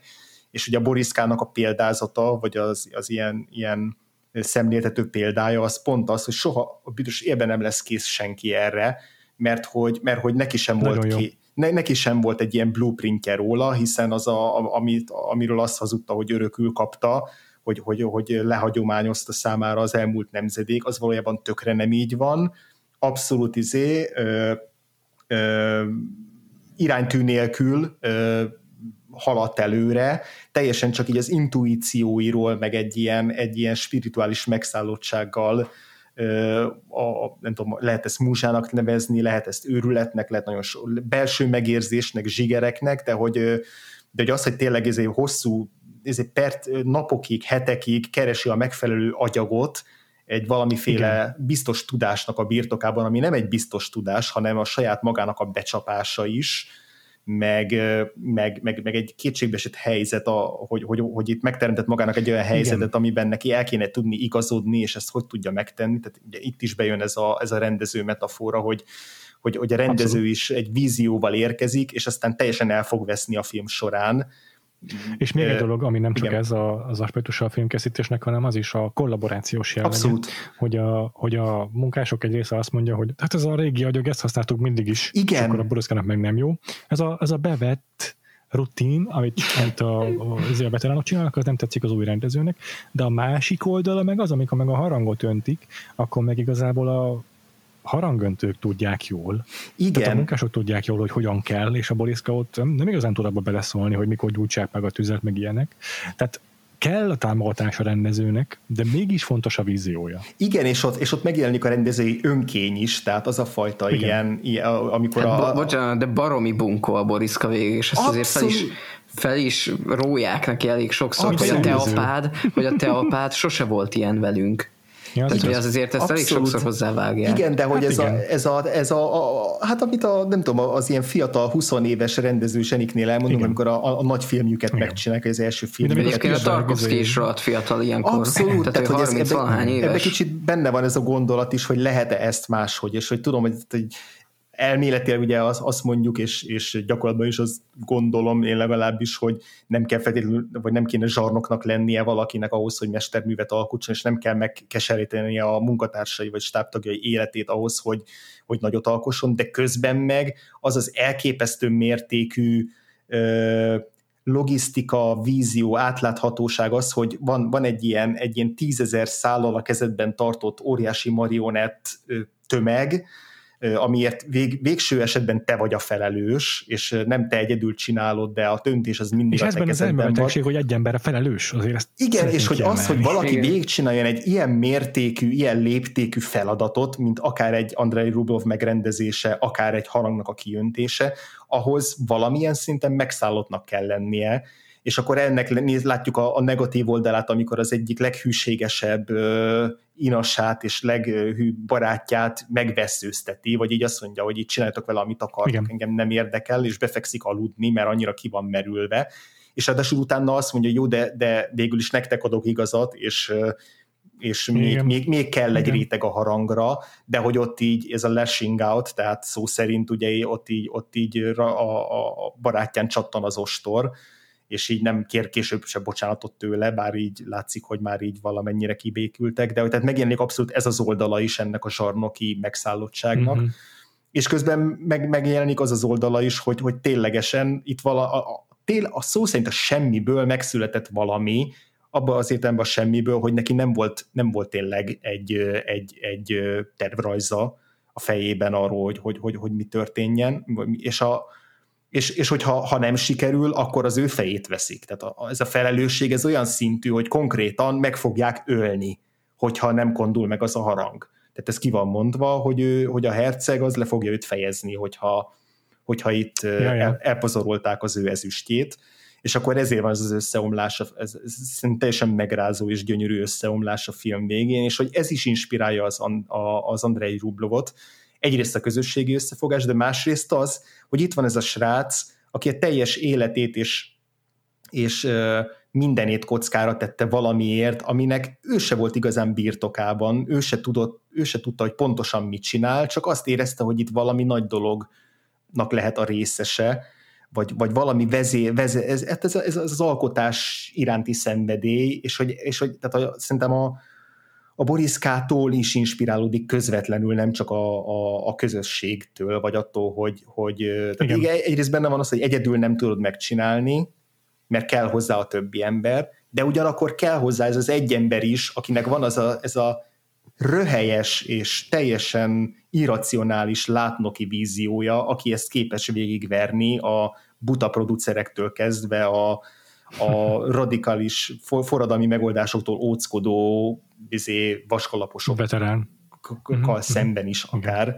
Szóval nekem, nekem ez, ez, ez mhm. tematikusan is, de hogy, de hogy érzelmileg is én engem ez teljesen a Boriszka figuráján, meg a, a Nikolaj Buljajevnek a, az alakításán, én, én, én ez teljesen odáig voltam ezért, és számomra sokkal inkább ez volt az érzelmi katarzis, mint utána a fekete-fehérről színesre váltás, és a, az, a, az a képsor, ami, aminél így értem, hogy az miért katartikus sokak számára, de nekem itt érkezett el annál a jelenetnél, amikor bemászik az a fickó a, a harang alá, és elkezdi húzni, a, vagy elkezdi lengetni a, a, a harangnak a nyelvét, és akkor van az a beállítás, hogy így úgy látjuk, hogy mindig velünk jön szembe, és még mindig nem éri el, még mindig nem éri el a szét, még mindig nem. És ott van még egy kurva jó megoldása a Tarkovszkinak, hogy az egészet így alánarrája egy ilyen borzasztó sportkommentátorra, hogy ott áll a, a, a, ugye a producernek megfelelő herceg kíséretében az a két olasz csávó, Tényleg, aki ilyen, ilyen vendégként érkezett megnézni ezt, a, ezt az eseményt, és ott, ott valaki így löki nekik a rizsát, hogy, hogy ebből miért nem lesz semmi, és ez egy, miért egy nagy baromság ez az egész, és én ott olyan kurva ideges lettem azok arra arra a, a, a narrátorra, hogy én itt éppen át vagyok szellemülve, és teljesen meg vagyok feszülve a suspense-től, és várom a csodát, és valaki ilyen full prózai a, a, a nem tudom, a művészet magasságától teljesen idegen módon így, így, így nyavajog. Szóval ne, nekem ez az egész pillanat az annyira össze volt abban sűrűsödve minden, amit, amit a Tarkovsky a művészettel kapcsolatban meg akart fogalmazni, hogy én, hogy én ezért voltam teljesen odáig a, ezért a jelenet sorért. Egyébként Köszönöm. tudjátok, hogy az a személy, aki szívesen, hogy meg... Tehát, hogy az a személy, aki megkongatja a harangot, az ő megsüketül? Hmm. Tehát, hogy Mármint én nem tudom, hogy így, így történik-e az első harangnak, vagy a harangnak az első megkongatása, de ugye én, én most jelenleg egy gyülekezetben lakom, egy templom alatt, vagy hát egy, egy templom mellett, és elképesztően hangos egy harang. Borzasztóan, és hogyha valaki ott van, akár egy légtérben vele, Hmm. Tehát, hogy pont alatta megkongatja a harangot így rendesen, így, ahogy itt a filmen történik, az, az, az, tehát, hogy az azonnal is tehát megsüketülést, és hogy és hogy ezen gondolkodtam egyébként közben, hogy, hogy, ez, hogy ez most csak a film kedvéért volt, vagy ez egy ilyen tényleg egy, egy ilyen 15. századi gyakorlat, hogy egy ember beáldozunk, úgymond. És, és hogy ezen gondolkodtam el, vagy ezen is sokat gondolkodtam meg most is így, hogy mert szerintem amiben rosszul öregedik ez a film, az szerintem egyébként pont valamennyire ez. Amikor egyre többet beszélünk arról, hogy hogy vagy egyre több ö, diskurzust folytatunk arról, hogy milyen egy egészséges munkakörnyezet, mm. ö, hogy milyen egy egészséges ö, egyébként filmkészítés, és ma is igazából a, a Hollywood körüli diskurzust alapvetően az dominálja, hogy hogyan teremtsünk egy olyan egy biztonságos, egy mindenki számára befogadó munkakörnyezetet, ahol, ahol nem történik abúzus, ahol nem történik visszaélés, sem a rendező, de semmilyen szinten, az tulajdonképpen ez a film, vagy ez a jelenet sor, ez milyen, üzenet árul, milyen üzenetet árul el, vagy mi a, mi a konklúziója, hogyha, hogyha sikerül, akkor igazából ez megmagyarázható, és értem, hogy van egy ilyen, egy ilyen generációs ö, lyuk, amit, ami a, a késő 70-es években teljesen máshogy van, mint, mint most. Csak ez egy nagyon érdekes ö, szempont, hogy, hogy amíg ez talán még kérdésként is alig merül föl, ö, vagy na, tehát pont azért merem ezt behozni, mert hogy pont megkérdezik nagyon sokszor ott a munkások, hogy hát bocsi, de ez így nem így működik. Hm. És és nem mondom, hogy ez egy nehéz örökség, meg nem mondom, hogy élesen jelen van, csak közben ezen nagyon sokat gondolkodtam, hogy, hogy bármennyire is egy ilyen tök jó blueprint a film is, de ez a jelenet sor egészen arra, hogy hogyan készítünk filmeket, de pont oda jutunk el mára már, hogy az egy elsődleges szempont egy produkció során, hogy, hogy, hogy ott biztonságos környezet tud-e létrejönni. Legalábbis főleg abból indulok ki, hogy legutóbb Igen. az Emily van der Werfiert a Gina Carano-nak a, a, a botrányáról, vagy erről az ő, az ő, az, hogy vele tovább nem folytatják a, a szerződését, nem hozom be ezt az egész témát, de hogy pont az Emily van der Werf írja le azt legvégén, hogy, hogy ez elsősorban nem, arról, nem erről a kultúrharci kérdésről szól, hanem ez elsősorban arról szól, hogy ha ott van egy olyan ember a stábban, akit érintenek azok a megszólalások, amit mondjuk a Gina Carano vagy más valaki tesz, akkor az mennyire biztonságos munkakörnyezet, vagy nem. Az mit árul el erről a munkakörnyezetről? És ez egy nagyon érdekes...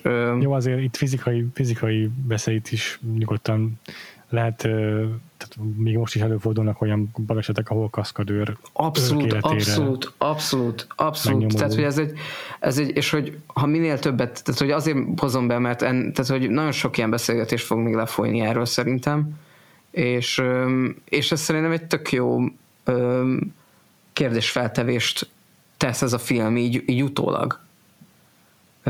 Igen. Ez, ez tök jó. Tehát nem, tehát nem elítélni akarom a filmet, hanem azt mm-hmm. akarom, hogy egy ilyen tök szép tanúságot tesz arról, hogy, hogy milyen egy gyakorlat. És pont a filmmel is egyébként fel lehet tenni, amiről már beszéltünk is pont a podcast elején, hogy, ez a, hogy mondjuk a brutalitás az hogy jelenik meg, hogy ezt be lehet-e vállalni, hogy mit mhm. tár, tehát hogy ezek nagyon izgalmas kérdések, és, és, az egy, és itt azt mondtam, hogy rosszul öregedik a film, de itt javítanék, hogy, hogy pont egy ilyen nagyon szép tanúságot tesz arról, vagy egy ilyen kérdés szegez felénk, hogy ezt így kell csinálni. Um, Aha. Egyébként még szerintem én, én még tovább is gondolnám ezt a filmes párhuzamot itt a haranggal kapcsolatban, ha nem bánjátok egy picit. Uh-huh. Nyugodtan. Mert amiket elmondhatok, az szerintem is megállja a helyét. Még nagyon tetszik, hogy kiemelted főleg ezt a munkahelyi biztonság dolgot. Én még ott is látom a párhuzamot, amikor az olaszok megjelennek, hogy az olyan, mint amikor elviszik az orosz filmet Kánba, és megkritizálja az európai műértő közönség. De ugye itt igazából tehát a Tarkovsky kijelenti, hogy az ő filmje az párbeszédben van a jelenkorral, azért is, fogalma, azért is fogalmaznak a szereplők azért kortás orosz nyelven, meg nem korhűen. Tehát itt a, itt a nagyherceg adja a pénzt a harangra, meg az ezüstötől tőle kell követelni a még több ezüstöt a harangra. Itt a Tarkovszkének a pénzt, meg hogy a goroszja, vagy nem tudom mi az Isten, tehát az orosz állam adja neki a pénzt, az a nagyherceg megfelelője, és ott is azért megvan ez, hogy fontosan fölötte lebeg a Damoklész kardja, mikor fogy el a pénz, vagy mikor rúgják ki őt, vagy mikor, nem tudom, korbácsolják meg idézőjelbe helyette valamelyik producert. És a mm, és az egésznek tényleg van egy ilyen az betülete szerintem, hogy neki meg kell felelnie a megrendelőnek, az államnak, akinek vannak ugye cenzúra hatalma, meg tudom én, de ugyanakkor meg a, nem neki készíti a filmet elsősorban, hanem van egy művészi célja vele, lehet, hogy teljesen elmebeteg őrült intuíció az, de akkor is valamit véghez akar vinni, és ezt úgy kell, hogy gyakorlatilag annak ellenére, hogy a megrendelője a filmnek. és nem hiszem, hogy Tarkovsky kifejezetten kommunista ellenes lenne, vagy ilyesmi, de hát akkor is neki egy rendszeren belül kell alkotnia, úgyhogy vannak saját művészi ambíciói. Szerintem ez bőven benne van ebben az egészben. És a, mondom, az olaszok meg csak így a plusz izé benne, hogy a, ők az európai műértő kritikusok. akik, akik előre fanyalognak, hogy akik ez úgyse lesz, úgy lesz jó. Igen. Persze, igen, igen. igen, igen, igen, igen. Ezt még mindenképpen hozzá akartam, ezt tökélet. Egy külön film lehetne a harang szegmens. Igen, igen. És nem tudom, tudtátok-e, hogy 10 szegmense van, ugye, ugye, bocsánat, 8 szegmense van, azt hiszem a filmnek összesen, most nagyon rosszul számoltam, de 15-tel terveztek Andrei Tarkovsky eredetileg. És a legrégebbi az pont, amit mondtam, 1380-ban játszódott volna az egyik, amiről tudok, az egy ilyen Kulikovi csata, vagy igen, Kulikovói csata, bocsánat, ahol pont, hogy győznek az oroszok a tatárok ellen, és ott kezdődik el igazából a, az a felismerés az oroszokban, hogy, hogy nem, nem csak áldozatok lehetnek itt a tatarokkal szembeni harcban, hanem ha, ha, ha összefognak, akkor fel tudják venni a versenyt, a kesztyűt, és a moszkvai fejedelemségnek a kialakulása az oda vezethető vissza. Tehát nagyon-nagyon komoly történelmi táblatokat járt volna be a film, még ennél is inkább. És így is három óra, hogy gyakorlatilag fele annyi szegmense van, mint amennyit terveztek.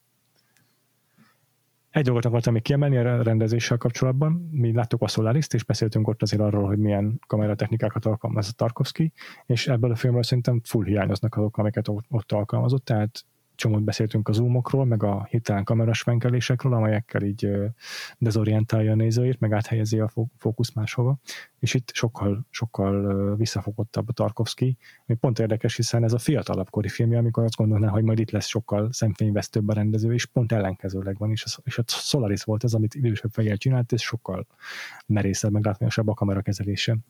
Hát azért, azért, azért szerintem ebben is van bőven szemfényvesztés, csak más jellegű. Tehát ezek, a, más jellegű, ezek más az elkép, őrületes ilyen, ilyen magasról fölvett darú hmm, felvételek, a folyamatos kránozás, folyamatos kocsizás, tehát igazából a párbeszédeket leszámítva viszonylag ritka az, hogy nem mozog a kamera, és néha még a párbeszédes jelenetekben is folyamatosan van valamiféle Jó, mozgás. meggyőztél, hülyeséget mondtam.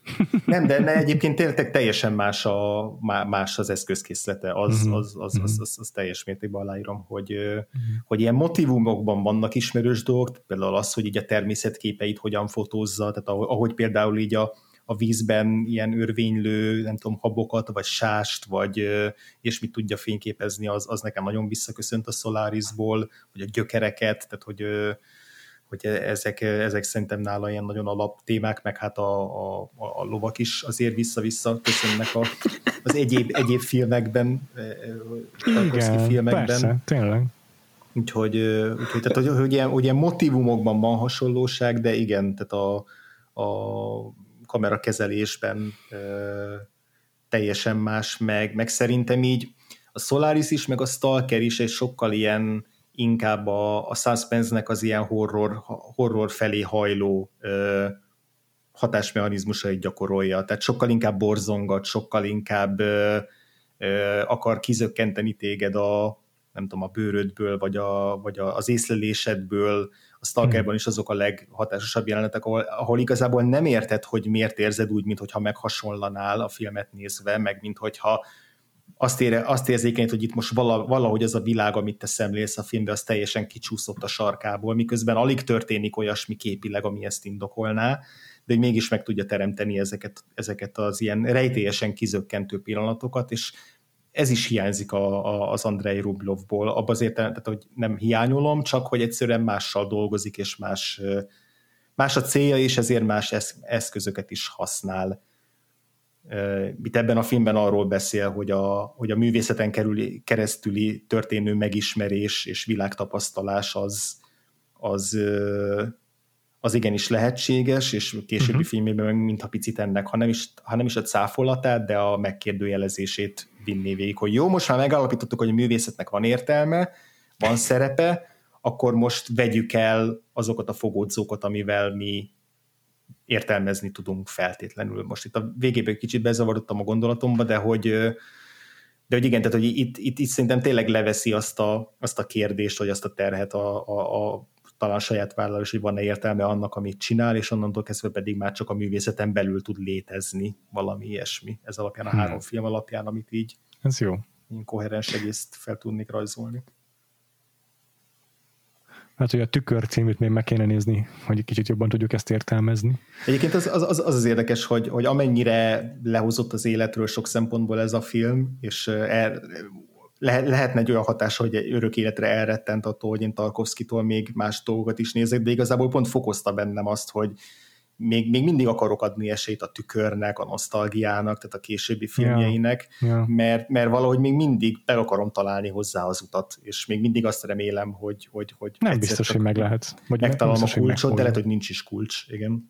Lehet hogy, lehet, hogy nincsen. Lehet, hogy tényleg úgy van, hogy most sajnos mi már az a generáció vagyunk, hogy már nem, nem tudunk olyan könnyen utat találni Tarkovskyhez, vagy ahhoz nagyon különlegesnek kell lenni, és nekünk nem sikerült, de ettől még tudjuk értékelni intellektuálisan a filmeit, csak teljesen máshogy tudjuk nézni szerintem.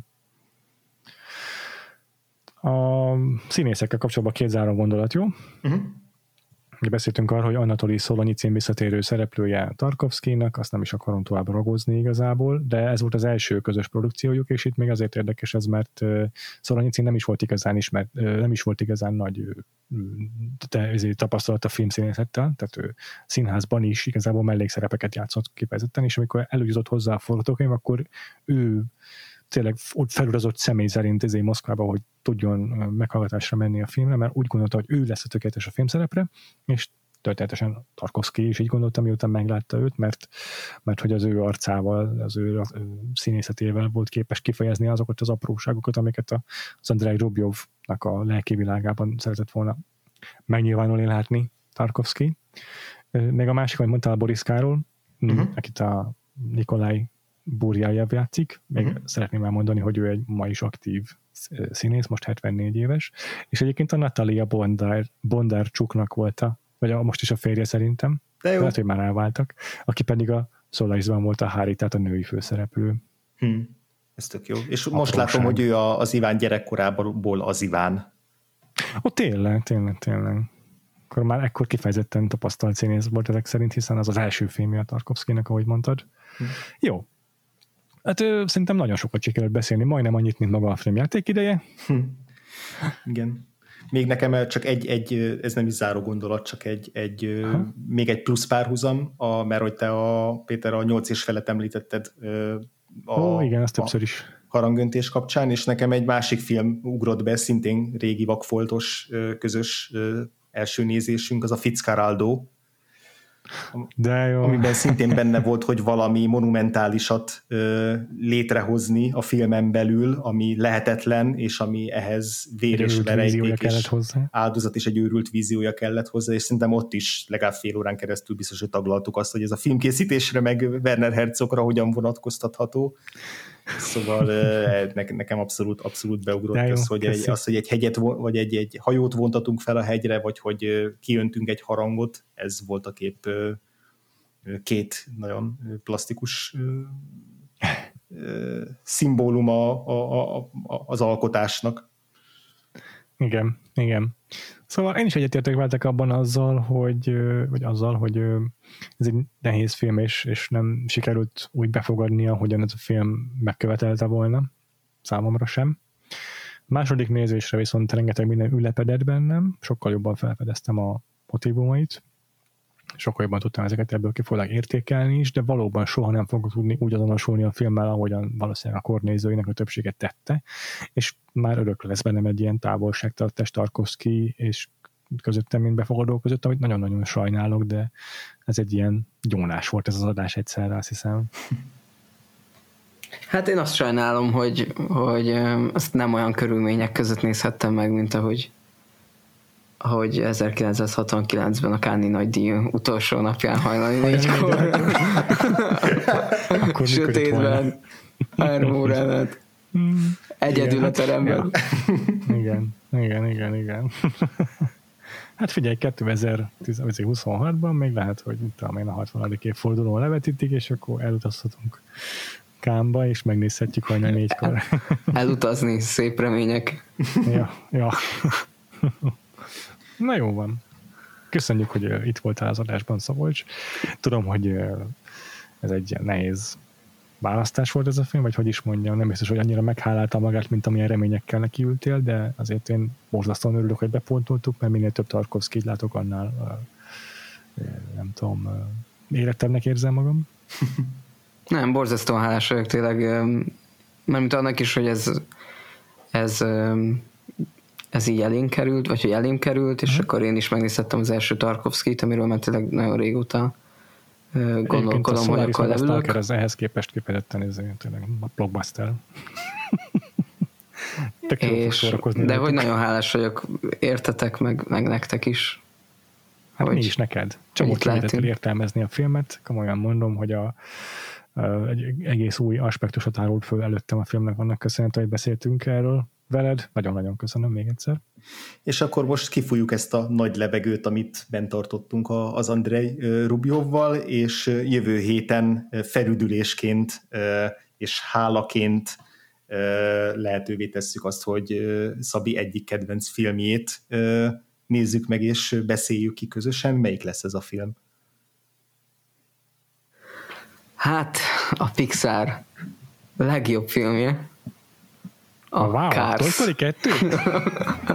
a Cars, azaz a Verdák, John Lasseter rendezése. Itt nagyon haragudtam, majdnem már nem vállaltam el a, a hmm. vendégeskedést, hisz, hisz a, hisz a Toy Story 2 adás 8. percének 30. másodpercében Földi Gábor jó barátom borzasztó szavakkal jellemzi ezt a filmet és az egész filmsorozatot, úgyhogy úgyhogy nem tudom, hogy vele a barátságom az, az tovább tart-e, de én ezt a, ezt a filmet választottam, és örömmel hallottam, hogyha jól tudom, hogy Péter ezt előzőleg nem látta, igaz?